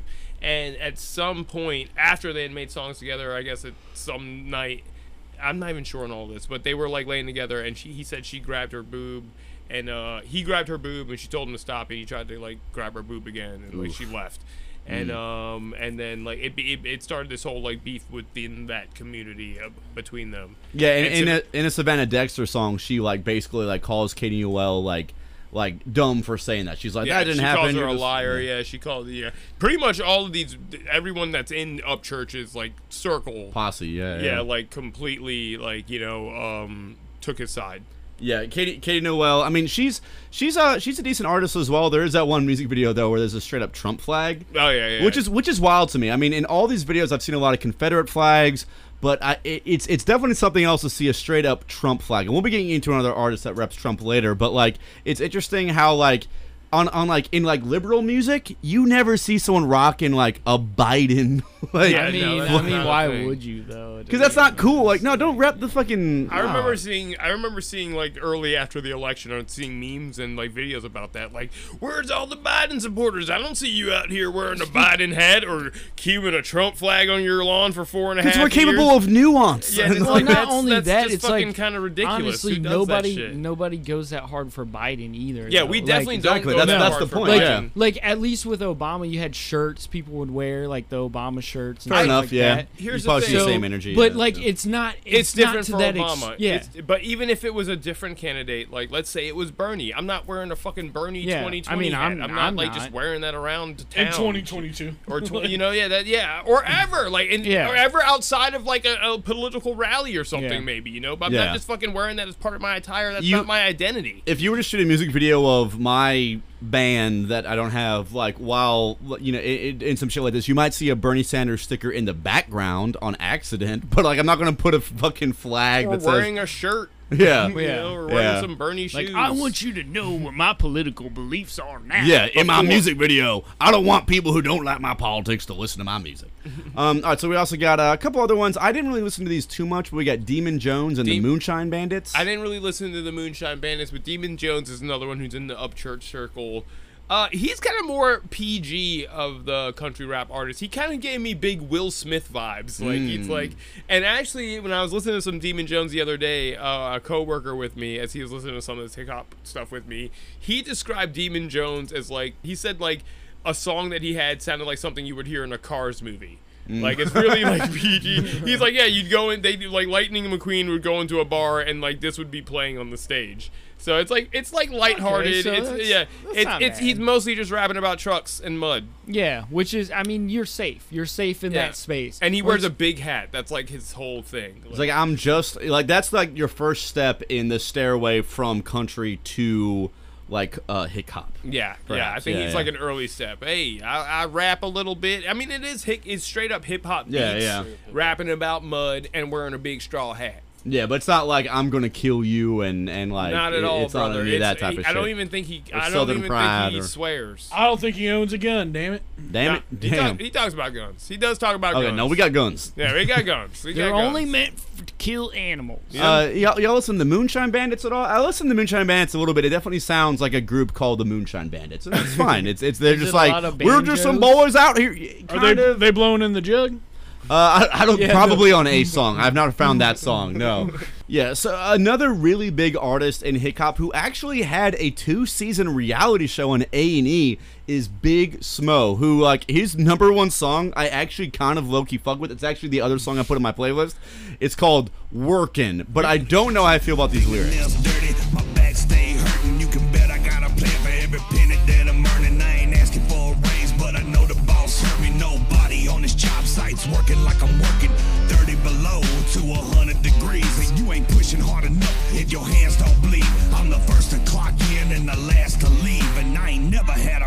Rolling up my sleeves. Of this morning, tie my boots up,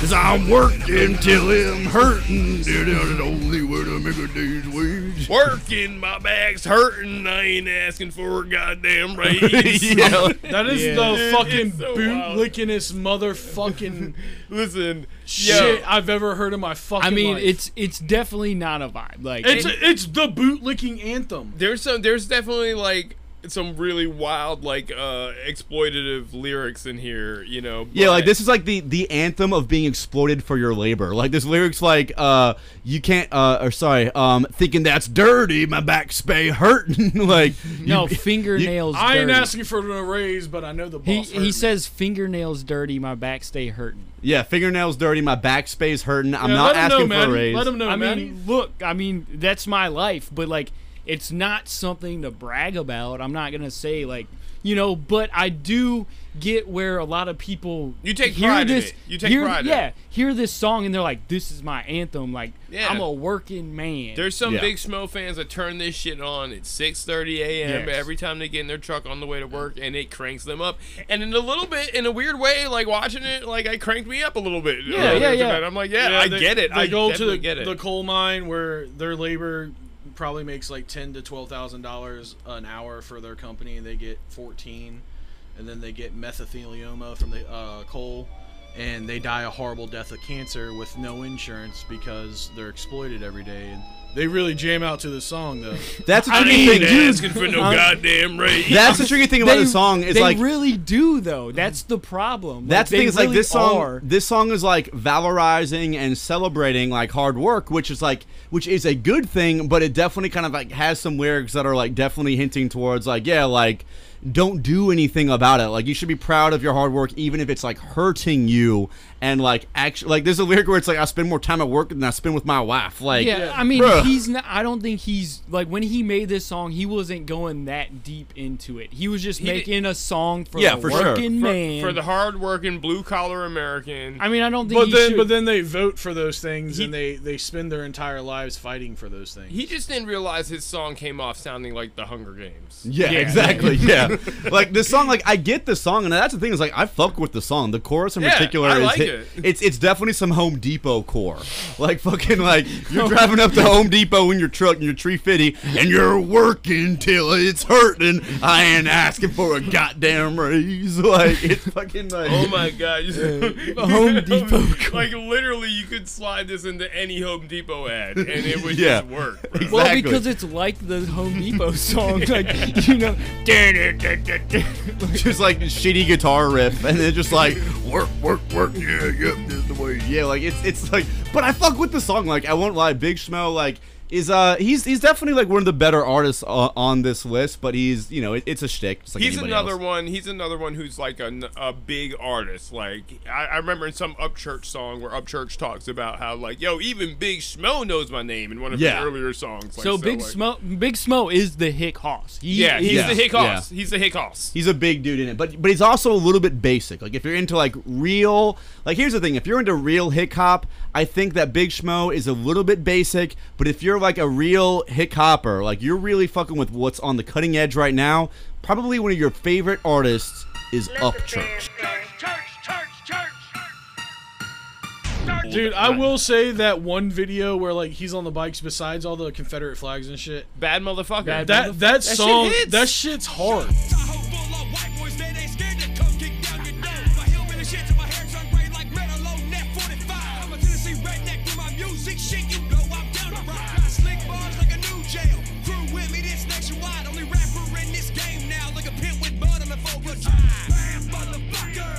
If I'd have saw that like back then, well, I don't know. Yeah, with the Confederate no, no, flags, no, no, yeah, no, no, no, I wouldn't no. have vibed. But like, I get where. If you coming from. heard the song and didn't see the video, you Yeah. would have been. Yeah, yeah, yeah, yeah.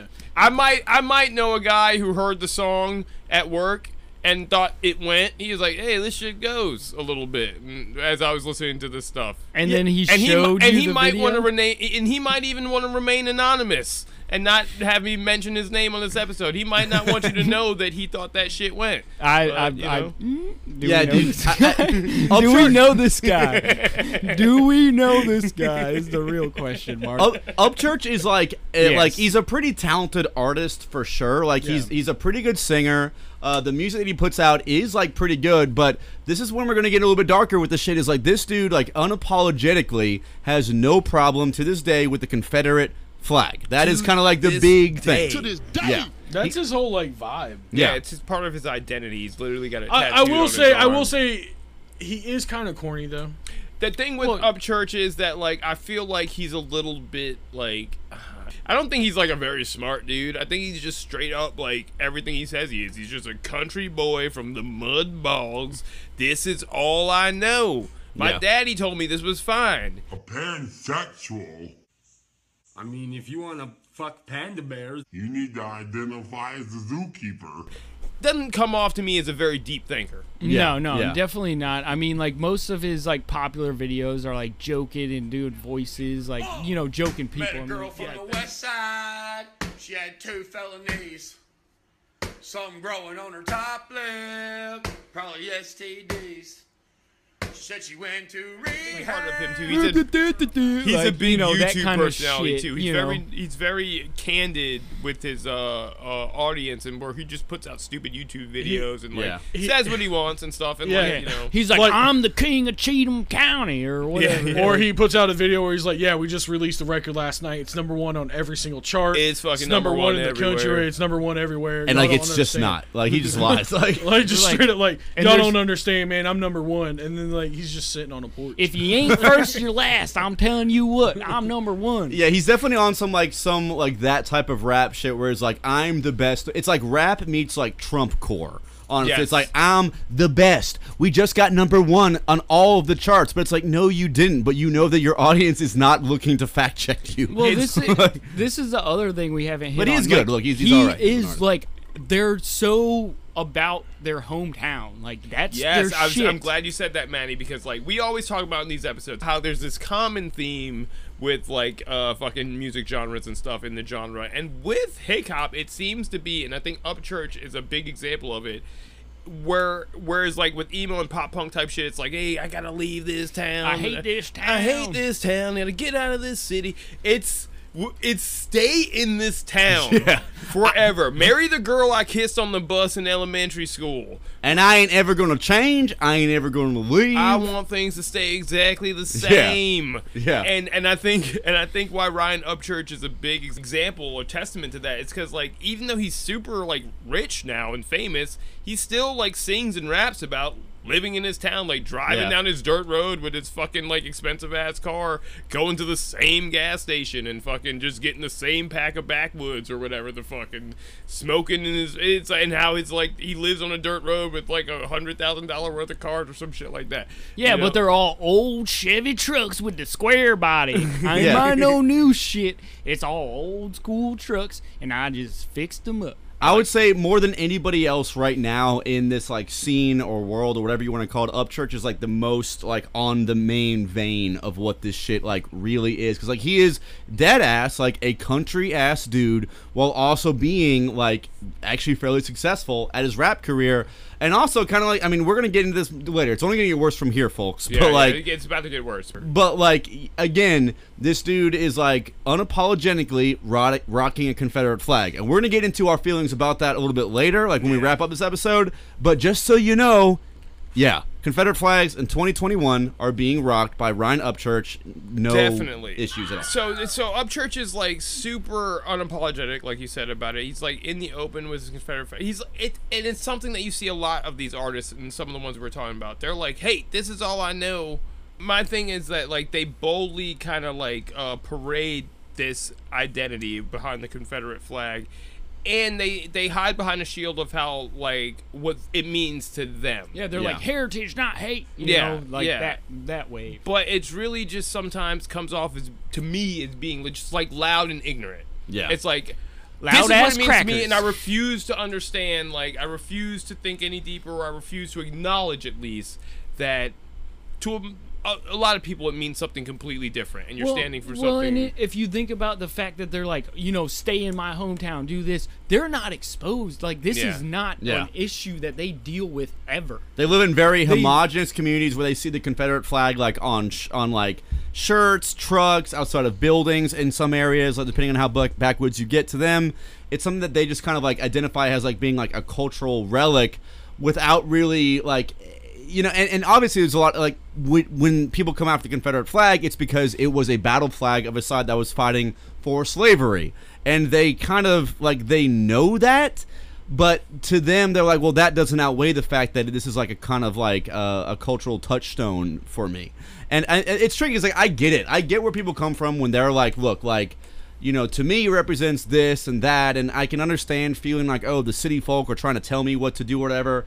And maybe this is a little bit leaning into like our final segment of this episode, Yeah. but like it's like, dude, like this that flag means something totally different to the vast majority of the country, the vast majority of the planet, and it is you can at least again not getting into our ultimate takes at the end, but you got to understand why a lot of people do not fuck with the Confederate flag. Like, Yeah. how can you not understand that? But that whole identity, exactly what you said, that whole identity, uh, it gives them the reason to lean into it. Like, Yeah. yeah, we're outside of the fucking majority. We We're are rebels. The ones, we're the rebels, exactly. Yeah. All right. So, you know, I'm kind of surprised because this entire episode, you know, we're a bunch of city slickers talking about country people, and somehow we have not made a single incest joke. And because that's a big thing. People come from the South and they hit with an incest joke, like, what are you, fucking your cousin, your sister, That's whatever. low-hang- that's low hanging That's my brother, uncle. 'Cause It's low hanging fruit, but man, like this, I've been trying to resist.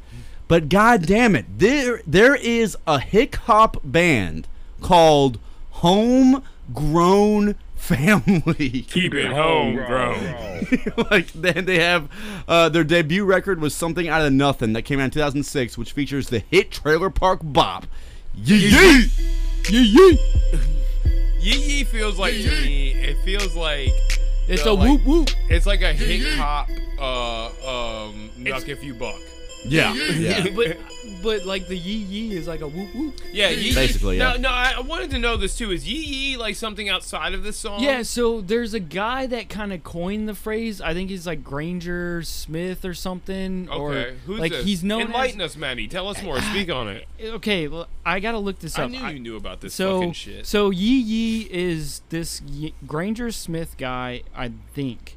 And like he kind of coined the phrase and like he makes a bunch of Yee Yee like apparel and shit. Wow. so Um, this is just a see, but that's fine. Like that's fine. Yeah, say yee yee. Wear yee yee flags. No one's fucking. That's not. Uh, that, right. that yee yee didn't try to enslave a whole race of people. Yeah, like that's fine, but they, like yeah, this song and many. I mean, this this this group is like a straight up like backwoods ass hick hop like Confederate flag waving group. And as a matter of fact, they even have a song called "I Ain't Voting for Joe Biden" that came out right before the 2020 election. That has the lyrics. Trump 2020, I ain't vote for Joe Biden. Trump 2020 got Hillary Clinton hype.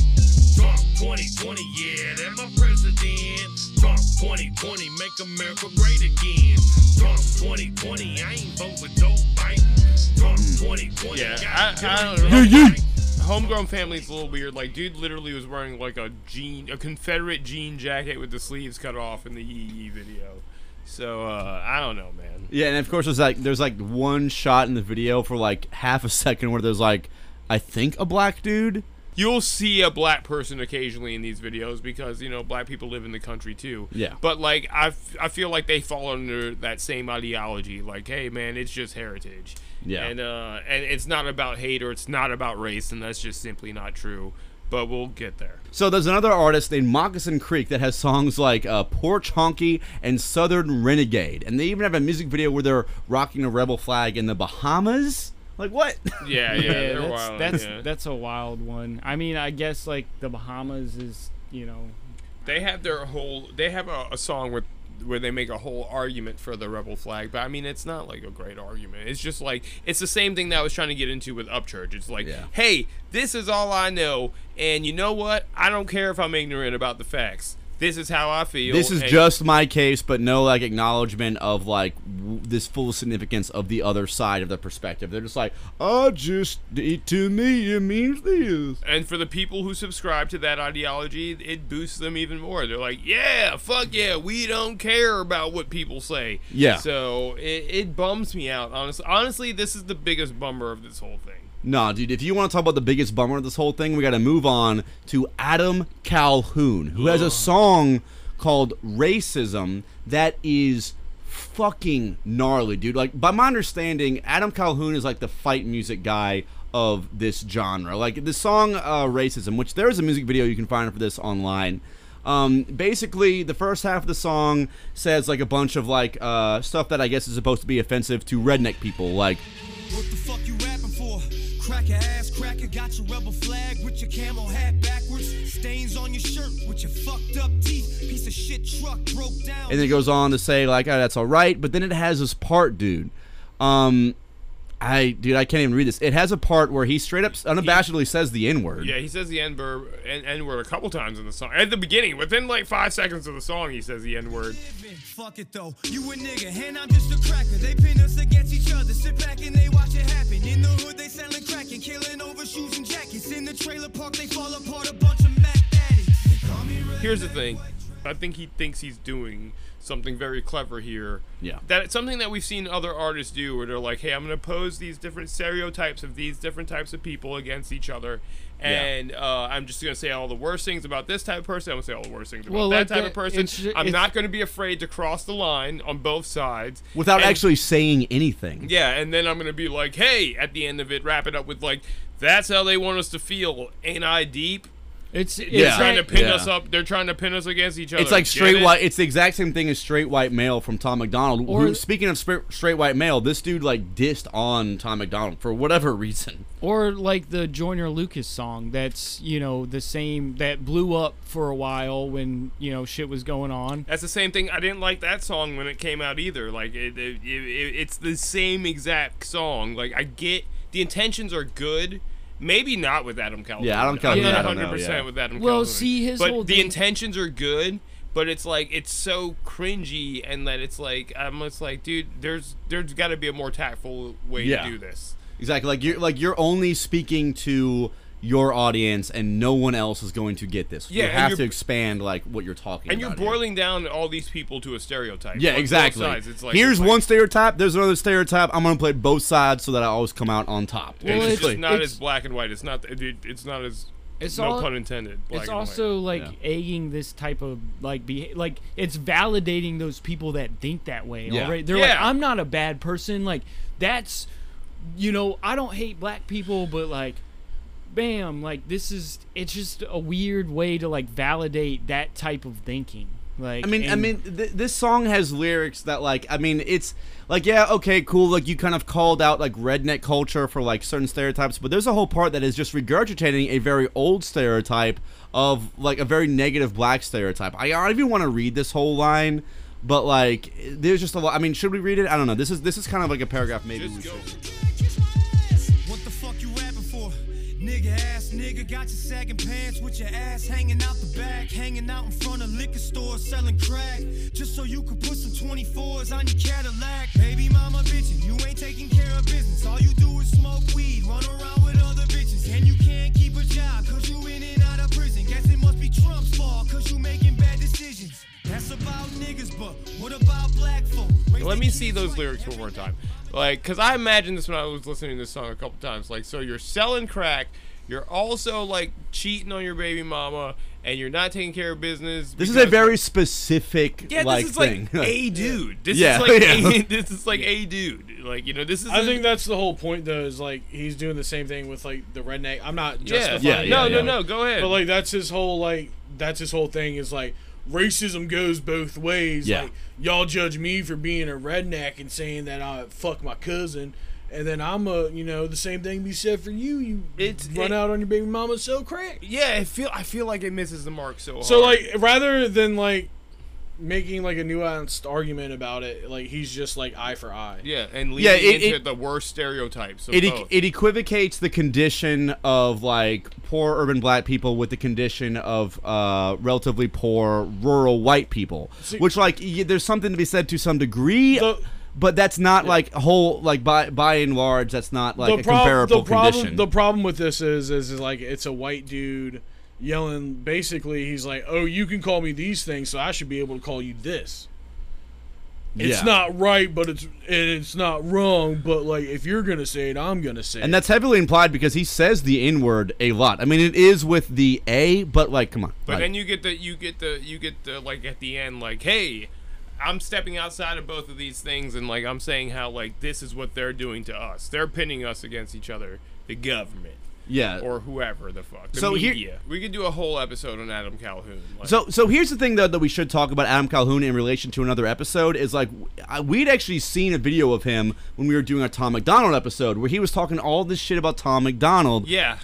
Uh, yeah, I remember like uh, he he popped up on my radar when we were doing the Tom MacDonald research because he had a video with one of his um his uh uh fans or whatever. Uh, Tom MacDonald came up and how he knew what Tom MacDonald was doing Because he's doing the exact same thing. because he's doing the exact same thing. He claimed that he wasn't, but then even even in that video said that he kind of does, you know, like and how he kind he even talked about that song racism and how like I'm actually putting myself on the line. I'm saying the N word. I'm not fucking saying all this hot button shit. He said he kind of said the shit we were saying about Tom, where he's like, I'm not pressing all these buttons, you know, just because they get a hit you know, or because they're reactionary, and then like you know bleeping out all their cuss words so that I could fucking uh put revenue behind all these songs and fucking boost them, you know, on YouTube and shit and get all this clout. He's saying I'm realer because I'll use the N word. Because and that's a Like- bad stance. And Yeah. we should also Uh. mention that him and Upchurch are actually like close. Good they have, friends. They They, have- have Yeah. songs They have together. they albums together. videos together. yeah, they so have like yeah. I've seen Upchurch say the N word again with an A, but whatever. We'll see y'all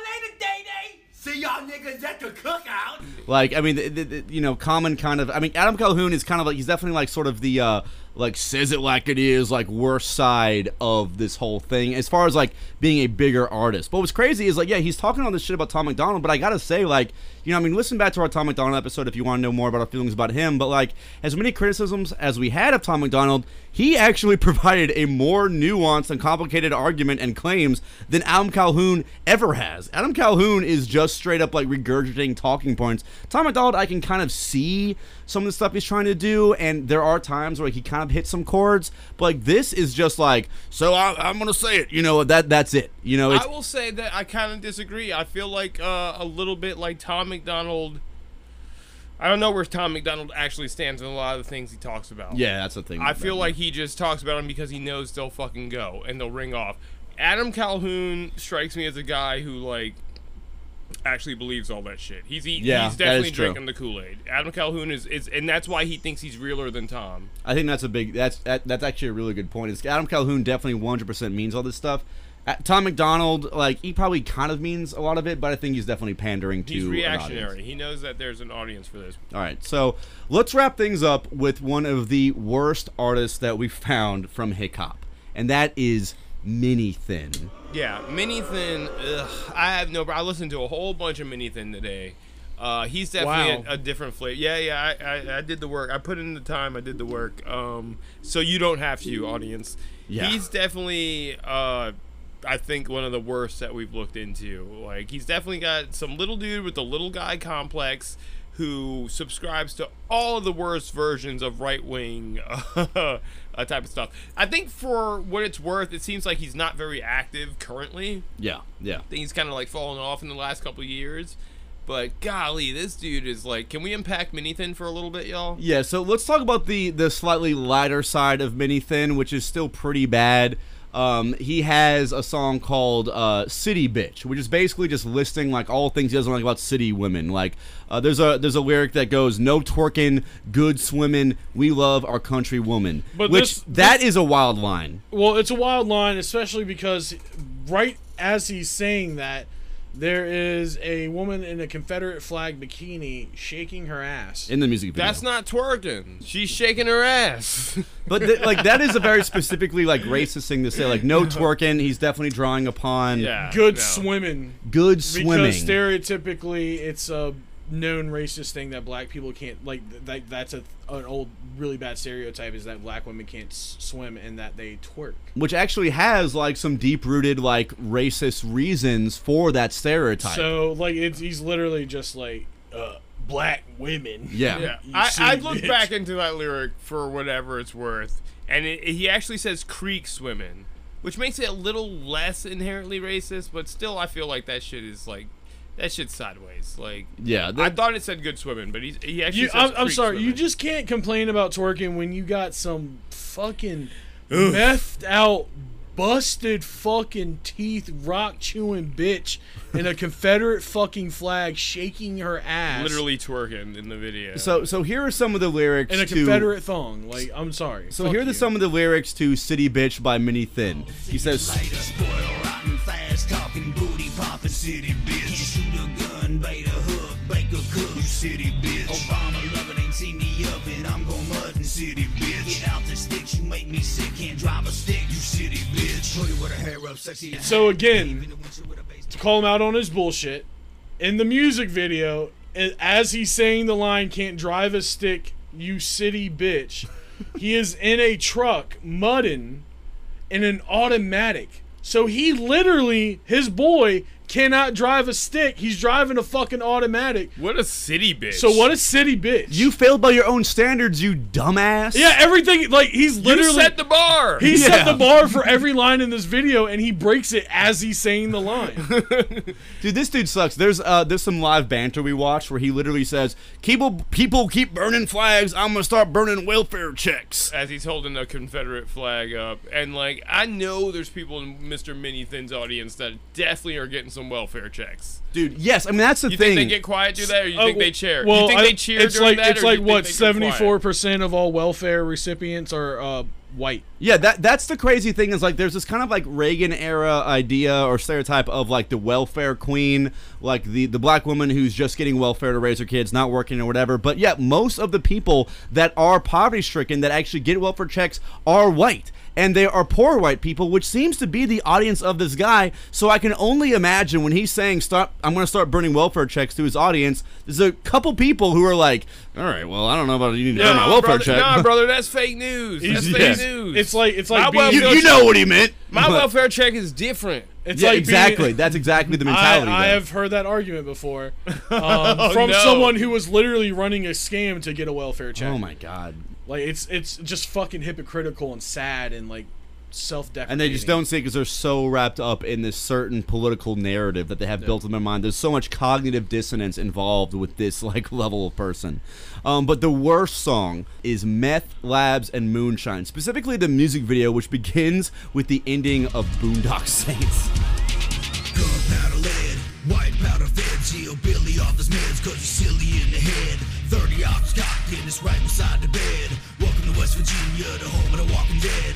Backyard boxing, methadone suboxone, Jaeger bomb shots seem to be your neurotoxin. Demolition Yeah, it, it, this movie. I mean, this movie. It is a movie. The music video is a movie My because life, it borrows from so many. It starts off with like a Boondock Saint scene where he breaks into a courtroom to shoot some kind of sex offender or somebody, some some inherently bad person.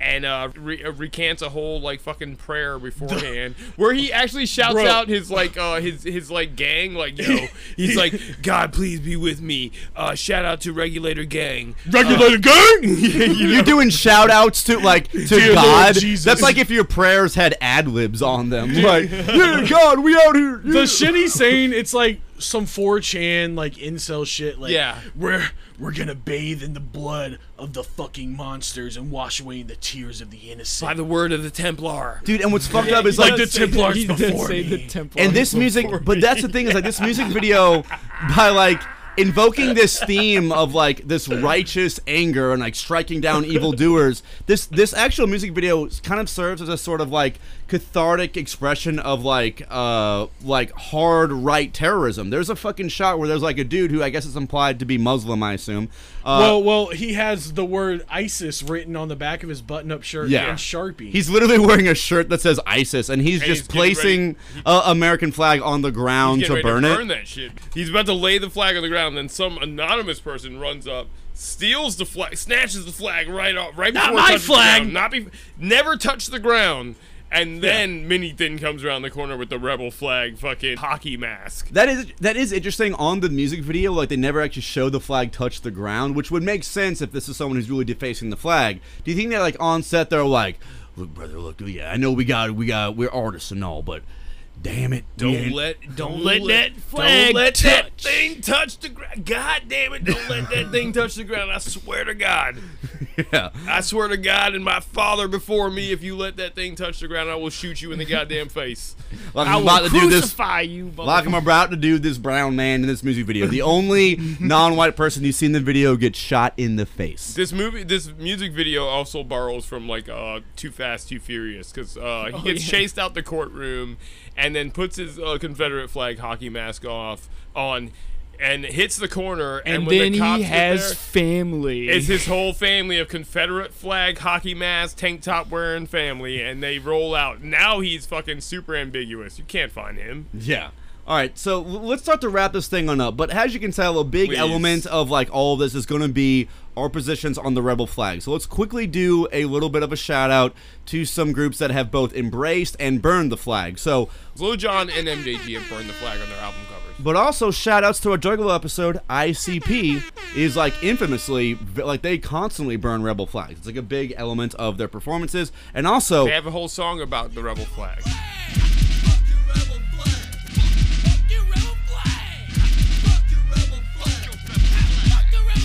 But one of the uh, most important artists here, like probably the most, like the biggest real artist in like true hip hop, Yelawolf, uh, used to wear the rebel flag, but he stopped after the Charleston school massacre. Because that is when he realized when he saw like what that that that asshole was wearing, like with the Confederate flags. That's when he realized I need to change, and he understood that truth. this isn't just about me and what I think my heritage. It, what I think it. This isn't about heritage. Yeah. It's heritage, not hate.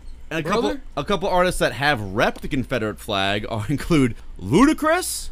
Andre Ice, Ice Cold. Oh damn. Three thousand. Three thousand. I was Uh, taken aback by that. and uh, and Kid Rock, even though he's from Detroit. Yeah. Yeah, yeah. th- His dad, who owned like a, a factory, and you know he grew up in a mansion, very well off, rich, not from the trailer. And Did he? I didn't know that about Kid Rock. Really? Yeah, his dad was like a foreman at like a uh, Ford factory, and like he lived in like a really nice house and like his dad bought him studio equipment and shit and like That's why he was on the cutting edge of hip hop. yeah, and stuff. yeah. Kid Yeah. Rock was. N- He was probably one of the first. he white did not rappers. struggle. He Yeah, did not, honestly, he did yeah. not. He did not struggle. No real struggle. But also Kanye West has at one point rapped the Confederate flag. He thought it'd be like a cool Con- hipster. He, Kanye- probably, he got the most heat for it. So Yeah, Kanye yeah. West was trying to do uh, literally the uh, the fucking subplot from Clerks 2. You guys ever seen that movie? I have Where I the dude that well. writes the the porch Oh yeah, he was on trying to his take back. it back. So Kanye was trying to take back the Confederate flag. He was like, "No, this is our symbol now. We're wearing this." So like, Here's the thing, and I feel like I've said he's this real before. stupid for it. But we like, might have said it on the Kanye episode, but I feel like I said before. Yeah, I get what Kanye was trying to do or whatever, but like you don't got the juice for that, Kanye. You really don't. You know. Mm. and if Kanye doesn't have the juice for it, all these other dudes. Yeah, like, Mini Thin definitely Yeah, doesn't have Mini Thin can suck a dick. Literally. like, who are you? Yo, Okay. Philippians four twelve, brother. Oh yeah, we didn't even mention this fucking tattoo this guy has on his fucking some- whole arm. He, he his, got his right arm, his right arm is literally just A a, sleeve. a sleeve of like uh, no, it's his left arm. But anyway, Yeah, his left arm. Philippians uh four twelve. Uh, It's basically all things through anything can be done through Christ. It just some it's just a font across his entire arm for a pretty basic Bible verse. And Yeah, I'm pretty sure he jerks with that arm. And then the other arm is just a gun. A, sh- a shitty A shotgun. dust- yeah, Shotgun, dusty like- shotgun. Oh, don't forget all the Confederate flags, brother, Oh, on his arm. those. Yeah. Oh, You gotta yeah, get he's those got in all there. those in You gotta get those in there. That's what from the- that's if what the you're hell's from saying. If you're from the holler, you gotta have a couple fucking rebel flags on your on your skin, baby. Ooh, okay. Oh, alrighty, y'all. So, all right. Look, you know, I know y'all are crawling out from under the holler here, but now you have come to us kings, where we will come to the titular segment where we ask ourselves, are the good times killing us? So now with a more enhanced understanding of the history and the heritage of hip hop and country rap, where do we all stand on this? Do we say this is a good thing or a bad thing? Are the good times killing us or nah? Who wants to kick it off? I'll kick it off. Kick it off, Hey, guest host Maddie. So, uh, what I'm gonna say is that the genre of the music, they're doing new stuff, cutting edge. You know, hey, they're on the forefront. I don't think the music itself is killing us. I don't think the genre's bad. I don't think that we need to crucify the genre or anything. mm-hmm. Obviously, you have these artists that are very vocal about their, you know, racist views and their political views and stuff like that. Those people can get fucked, right? but as a whole, the genre is not bad. You know, I see it as something. You know, these these country kids or you know adults or whatever, they get in their truck and they crank I- this shit up. When I pull in my truck, crank this shit up. You know, they're they're cranking it and they're rolling down the street and they're feeling good. They're vibing the fuck out like any of us would do to any music that we like. I think it's fine. I think it's a good thing. Hey, look, give them that, you know, those kids that are into hip hop and into into country, give them that crossover. Let them let them feel great. Let them have some shit they can play down at the barn on a campfire night or whatever. Under the stars, brother. You know, so I don't think it's killing us. Okay. I'll take it next. I'll take it next. I'll take it next. I will say I'm gonna mirror a lot of Maddie's sentiment, man. I think that like as a music genre, you're not doing cool shit unless you're doing new shit. You know? And every cool every genre I've ever been into has kind of been influenced by other genres and been some kind of blend of them. Like we just not too long ago did an uh, episode about hyperpop. Like hyperpop is literally the fucking uh, the template for what we're talking about. Like it's just a bunch of genres thrown in a blender, and that's what happened to come out. And some really sick shit came out. So when it comes to music, it's hard for me to like judge it harshly. Um, some of it is definitely trash. Like some of it's like not good, you know. But some of it is really interesting, and I think that somewhere down the line could be even more interesting. Not really my thing that I would particularly put on. Like it has potential. Yeah, but it has potential. And my big thing, my big takeaway, I think, from all this uh, research is that, like, I think that hip hop as a genre seems to be more of an identity Yeah, yeah. and not an agenda. Mm. And so I think it's an identity that maybe isn't for me. It's not speaking to me, but I could see heavily how this is speaking to a lot of people. I've known some people in my life who've told me about some of these artists, you know, a while ago, way before I, it was ever on my radar, because it was speaking to them. Mm-hmm. And you know, just like fucking hardcore or metalcore, deathcore, or any of that type of music, which isn't for everybody, Shit that we're into. speaks to us in a different way. This is speaking to that identity, and I, especially like I said earlier, being from where we're from, I can totally get how that is. I don't think this. I, I'm not down with the rebel flag shit. That's the thing that kills me with a lot of these artists and stuff. Like you know, come on, you guys get you guys gotta let that shit go, man. Yeah. But um, as far as a music genre, I think it's fine. I think it's fine. The good times Mm. are not killing us. Okay, I, I kind of want to go next. I don't. I, I usually either feel like I either begin or end, but uh, so hyperpop. Okay, so for this episode, it was really interesting doing the research because like. It, it- you know we've done music genre episodes before but it's usually music that like we're actually like very into or interested in or have some kind of uh, cultural understanding of with hick hop i had to really kind of immerse myself into that sort of country vibe and like really catch like what is the lifestyle of these people? And i wanted to empathize with that message because at the end of the day like yeah that that is kind of the beautiful thing about this. Is like this is representing a perspective that is not always given uh, the light of day um, in mainstream society. And and and the thing is is like even though like i'm a i'm a city folk guy like look hip hop people i'm a city folk guy getting a master's degree in literature Goddamn like i'm a slicker. teacher I'm like about as city slicker liberal as it fucking gets. But I do support people that live like this. I mean, these are salt of the earth people. A lot of them are the sons and daughters of like farmers and fishermen and working class people, and that is fine. Like that lifestyle is great. But my big thing with hick hop, and as we've all said, there's no surprise here, is like there's a lot of unabashed uh, embracing of the rebel flag, the Confederate battle flag and like I totally get the argument. I understand the perspective of like you're you you're raised in a society where you see that flag and it represents something positive. Your pappy has that flag. Your pappy's pappy had that flag. It represents cultural and southern heritage. I, I, get, I get it if that's your perspective that you're coming from.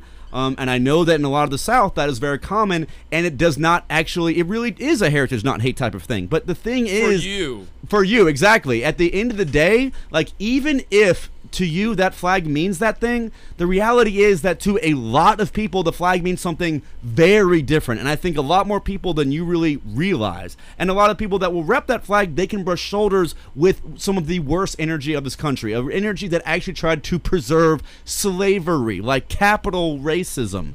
Like that is the thing, man. And and what's what's crazy, like you were saying, Mark, about like how this could be something that's very innovative. It's like you know this is hip hop. This is like coming from a sort of a, a movement like uh, like hip hop is a movement that is a primary focus on youth, on change, on lived experiences, and representing those things. Hip hop could be a movement within like the country music perspective, within of that kind of southern salt of the earth, basically Republican mentality that is willing to actually take a stand and grow up a little bit and move past that flag, dude. That is something that some artists have done. Fucking NASCAR did it. Like there is an element of the South and, a, and an element of that culture that is trying to move on. But hick hop, like you're getting kind of big. But the thing is, is like that flag represents something so insidious to other people, and it's a tragedy that that that you see that has like your like emblem of what represents your heritage. But like, I'm sorry, you can represent that heritage through like your lived experiences, through trucking and mudding and fishing and whatever, dude. Like, but that flag has got to go, and that's my biggest thing. Until like, I just cannot personally give the okay to this whole thing as long as that is a crucial element of the culture. So I'm gonna have to say because only and only because of the Confederate flag, I'm gonna say the good times are killing us with hip. You think it's a critical element of the whole genre? I think it's it's a and it's an element that like it's the thorn in the side of the genre, and it is a prevailing aspect of the kind of cult, cultural heritage of all this. And it's What- like this can this this cultural heritage and understanding can be can be can have ground in a wider world, but that flag just you gotta you have to culturally exercise that shit out of there. Sorry to hold you off any longer, Kid Down, but do you think it's the equivalent of racism in black metal? Is it that thorn? Is it that big of a thorn, or is it's it's weirder because like racism in black metal is definitely like we're like neo-Nazi white supremacist ideological type shit and like that's more on an ideological level, and especially in Europe where that shit actually more recently was was a was a big issue, like the mm-hmm. Nazis and the fascists. In in in the case of like hick hop, I think I, I again I understand the perspective of people who rock a rebel flag and like really see it as a heritage on hate thing. I understand that if that's all you've ever known, like I can understand that. So I don't think that they're quite equal because like you're taking a very conscious decision to be a, a Nazi if you're in black metal. The the decision to be associated with the real legacy of that Confederate flag, I think, is not as much of a choice. I think to a lot of people that like are raised with that as like a symbol, it's just something that they know, and you know I I- I think it's a little bit more uh, obligatory for them than you know All right, that all type right. of thing. All right, K Town, what you got, baby? So I mean, that was my whole my ar- my argument. Thinking in my head this whole time was black metal. Mhm. Um, like Payne was saying, like in black metal there is a lot of racism and fascism and Nazis, but you have to choose to be that. Those those are an extreme side, and it is really sad that there's that in the genre because black metal is really cool, really DIY, and all this stuff, but there is this really racist undertone. But you have to choose to be that. There's no there's no fence sitting. You're not like you're you're either a Nazi or you're not. you're there, not. There's there's no in between. Like if you're cool with the Nazi flag being th- flown at the show, you're a Nazi. You're with the shit. You're with the shit. Like whether you say you're not or not, you are a Nazi. If if a Nazi sits at the table with five people, there's not just one Nazi at the table. There's six Nazis. That's my opinion. That's how it is. So with the whole hick hop thing, like I'm really like it's cool that like they have a new way of like expressing like their their lifestyle just like rap man when rap came out like that was awesome because like that was an outlet for a group of people who didn't have a whole lot of mainstream clout or like the ability to express their journey and their lives through the, uh, a medium until they had hip hop. Hip hop really changed the way for a lot of young kids to express themselves artistically and to move up and to get better, get in a better place in the world and to inspire other people to create this awesome art and this whole movement. Like hip hop's amazing for that. Same thing with country. Country did that. So it's really cool to see this mix of the two and like these two almost kind of same side of uh two different sides of the same coin. Like a lot of these guys are like country boys are living some of the same struggles that, you know, young African Americans are living that are dealing with like into hip hop. Like there's a lot of poverty, there's a lot of brutality and just hard work and struggle that struggle. both sides face. And that's really cool. But at the same time hick hop has this universal fencing your fencing uh problem with the confederate flag. Yeah. that a black black metal doesn't black metal admits that there's nazis in it but there's people that choose not to be nazis and there's people that choose to be nazis hick hop has a Confederate flag problem. There's people that choose to embrace the Confederate flag for racial things, and then there's people that give a pass to the Confederate flag because they say I'm not racist. That's a good point because like within black metal, there's a lot of people who are like very much like fuck racism, fuck that. Yeah. You don't really see that much of that in hick hop. In hick hop, it's either I'm fucking racist and I love the Confederate flag, or it's I'm not racist. I love the Confederate flag, and I don't care that you think it's racist. Boom. And that is Yeah. a problem. There it is. It's you're still is a problem. That is a problem. That's my whole problem with hick hop. The music is really good. I don't fuck with it. It's not my cup of tea, but I can really see how it is a blend of genres and it's really cool that that's happening. But at a fundamental level, they have a quote unquote heritage, not hate. And I'm sorry, that's not an argument. It is it is hate. Can't give them a pass. You can't give them a pass. I was grown. I, I was born and raised Southern Baptist in the state of Virginia. I know that's north. We are the capital of the Confederacy. I had very redneck upbringings on certain sides of the family that were really about it. And you know what? I don't have to have a Confederate flag to be proud of my heritage.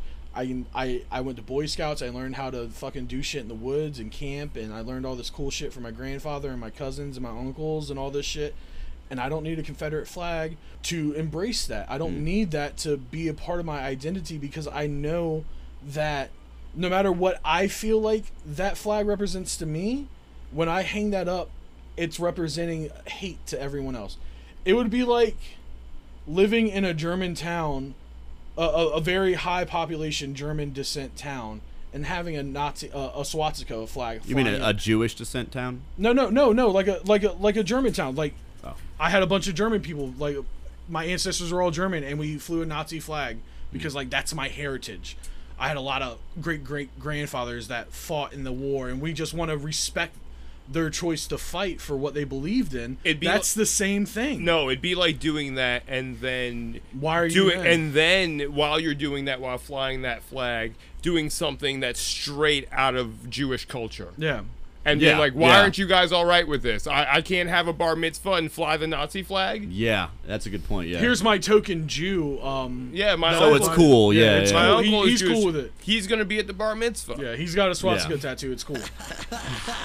It's which just- sounds which yeah. sounds totally bizarre, It but that is bizarre, literally like kinda like it's closest to a one to one as you can put the it. the, Yeah. the fact of the matter is the Confederacy succeeded from the United States of America. They became traitors to 100% keep black men and women in chains and use them as slaves rather than to fucking give them freedom, treat them like humans, and pay them fucking money. Nah, brother, it was states' rights. The states' rights to own slaves. The states' rights to own slaves. Yeah, yeah, Yeah. the Yeah, states' rights to own That's well, well, yeah, but uh, well, yeah, but it, it, it just like I I am someone who when I was younger I was all about the Confederate flag. When I was 14, it was a heritage not hate thing for me. Like I didn't I wasn't racist when I was flying it in my mind. It was just, you know, this is my heritage. Fuck you if you think otherwise. And then I grew up. I read a fucking book. I listened to other people's fucking struggles and the experiences they had in life, and I realized I was being a self fucking righteous prick. Fuck y'all. Stop fucking waving the flag. It's whack. Fucking Hick Hop is killing us. Get rid of your fucking flag. It's a flag. It's not your fucking like. It's the same thing like you complaining about like a bitch like whole's life is like about a white claw or like something stupid or yoga. Like you're you're a yoga girl. You're a basic white yoga bitch. Fuck you. Get rid of the flag. You're a dork. Good times are killing us. Oof. hey, Hey, well said. there Well it is. said. Hey, anybody else got any last minute thoughts on Hick Hop? I just think, like I said, I think there's uh, some interesting stuff going on there. Uh, I hope they can let that shit go. Yeah. The artists who have let it go, I, I hope that they s- strive and become Well, better artists and so- become more talented at the craft. The artists who haven't let it go, I hope they eventually uh, Grow. s- yeah, grow. Yeah, and see Well, the uh, see see. and it, what it, it also be cool to see some some artists call those other artists out on Yeah. their on the Confederate flag shit or like whatever and like make their own. It all you draws know, back to of- it all draws back to the theme though, and I'm I'm afraid it all draws back to that theme of that like uh of country music that's dragged over to this hip hop, which is like we like things this way. Yeah. The yeah. way we they don't are. want things to change at all. And also, I th- I think within that culture, there's kind of like because it is it's mostly city people, liberal, and northern people telling them to get rid of it. They see that as like that is a group of people telling us what to do. So it, they, I think they see it as cowardly Yeah. to to do that. But the reality is that you're actually more of a coward if you are in this world and you actually had a moment you realize, damn, This is you know what? This is kind of stupid, Th- right? this flag is fucking racist, brother, and you're still just living your life. but like, I'm in too deep. I'm Exactly, in too you're in too deep. Like you actually have way more fucking courage to be able to stand up for like real morals, not just like these nationalist fucking like, oh yeah, come on, brother, from That's the south. Like, I mean, that's literally why I respect Yelawolf even more. yeah, because Yeah, he yeah. he saw it for what it is. He realized, and that was it. All right, y'all, y'all ready to shut this thing on Yeah, down? we gotta shut it down, dude. Uh, this was a good episode. We're telling you, this was a good episode. Yeah, All accept it, accept it. So, all right, y'all. So, thank you so much for listening to the Good Times Are Killing Us podcast. Our logo was designed by Rusty Painter, and our intro and ad music are from Determine. Make sure you follow us on Facebook at the Good Times Are Killing Us Podcast, Instagram at Good Times Killing Us Podcast, and on the Twitter at Good underscore Times underscore Dead. and make sure you leave us a rating and review on Apple Podcasts because uh, we'll read it on the cast. And if it's like kind of a shitty review, we'll still read it, but at the end of the cast. And this is an old review. I didn't see it for a long time. And uh, I haven't read it for a long time, but this is a bad review. It's actually a two-star review. Y'all want me to read it real quick? Yeah, this this review is actually so perfect. If you've been listening to this episode and you're like, look at these fucking these woke tards being this way or whatever, here's someone who thinks the exact opposite. Okay, this uh, this uh, the tagline says, "If you're a douche, this podcast is for you." Hey. Two stars for good topics, okay content, and passable comments from the main podcaster. I'm guessing that's you, Payne. thanks. It's a I guess. shame this podcast is not funny, filled with toxic masculinity, rude and offensive comments, a lack of critical thinking, and a complete lack of diverse opinions. Can't believe I still have to listen to men talk like this in 2021. Neolib alert! Neolib alert! Neolib alert! Hillary Clinton fucking sucks! What you mean d- uh, a lack of diverse uh, opinions? We were split down the middle on this episode.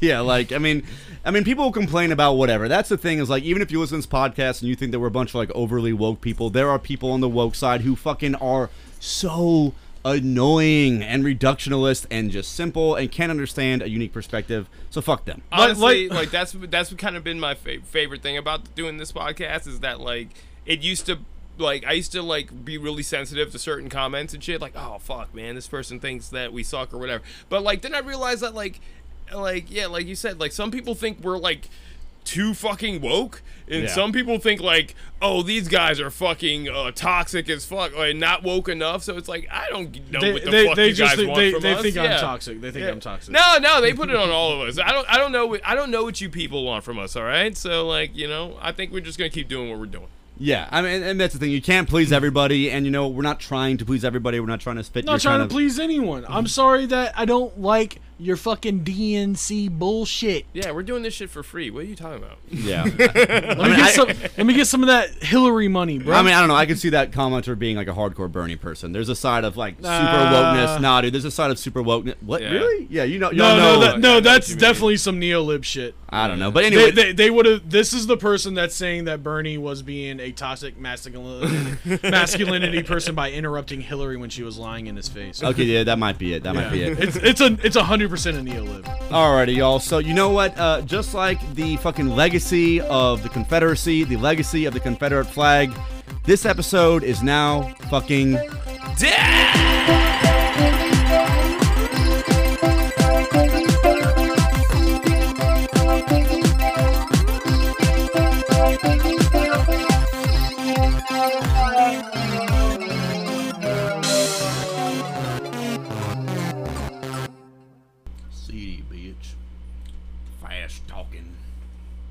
i no fast talking yeah, woman that's just like some shit that you say when you're dumb. Like it's like, damn, i fast. can't talk- understand you You're talking too fast for me. You're- I'm stupid, ma'am. city drawl i can't understand that With your city slicking, fast talking, no hook, no bait. you hooking. probably can't even bait a hook city bitch Like, what a weird thing to gatekeep on, like baiting, a, baiting a hook. That's how it is out here. You probably won't even put on a Confederate flag bikini Yeah. and jump in the mud. Just everything different. You probably, uh, you probably drive a car. Well, I drive a truck. You never make it out here. You probably wear that. I wear this. You pro- you probably don't even get off the asphalt.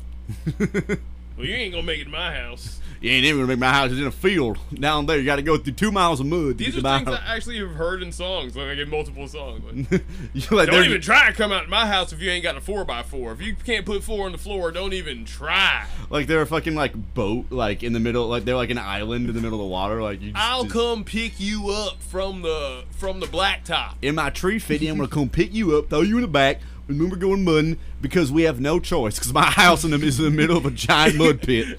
Cause my house is in a literal mud bog. yeah. Sometimes it gets in the house. Sometimes it gets real dirty down there, and the bugs get in. Sometimes the mud gets in the house when the rainwater gets up high, but but you know you know Cynthia, she just puts on the Confederate flag bikini and she just fucking And I all my slaps all- around in there. And you know that mud gets in places where the sun don't shine. You know that's right. Hell yeah, brother! I fucking love that mud, brother. I fucking love that flag. Get both together. I, I mean, uh, you know, city folk they see mud come down in their house and they get all upset about it. Me, I'm living, baby. I'm in that mud. My, it's in my butt cheeks. God damn it! When that mud comes down, I get so excited. you can't even see the paint on my truck. Nothing like a good old mud butt. Sitting down in the mud watching TV. Sitting down in the mud filing my taxes. When I pull up my truck, stick it in your butt.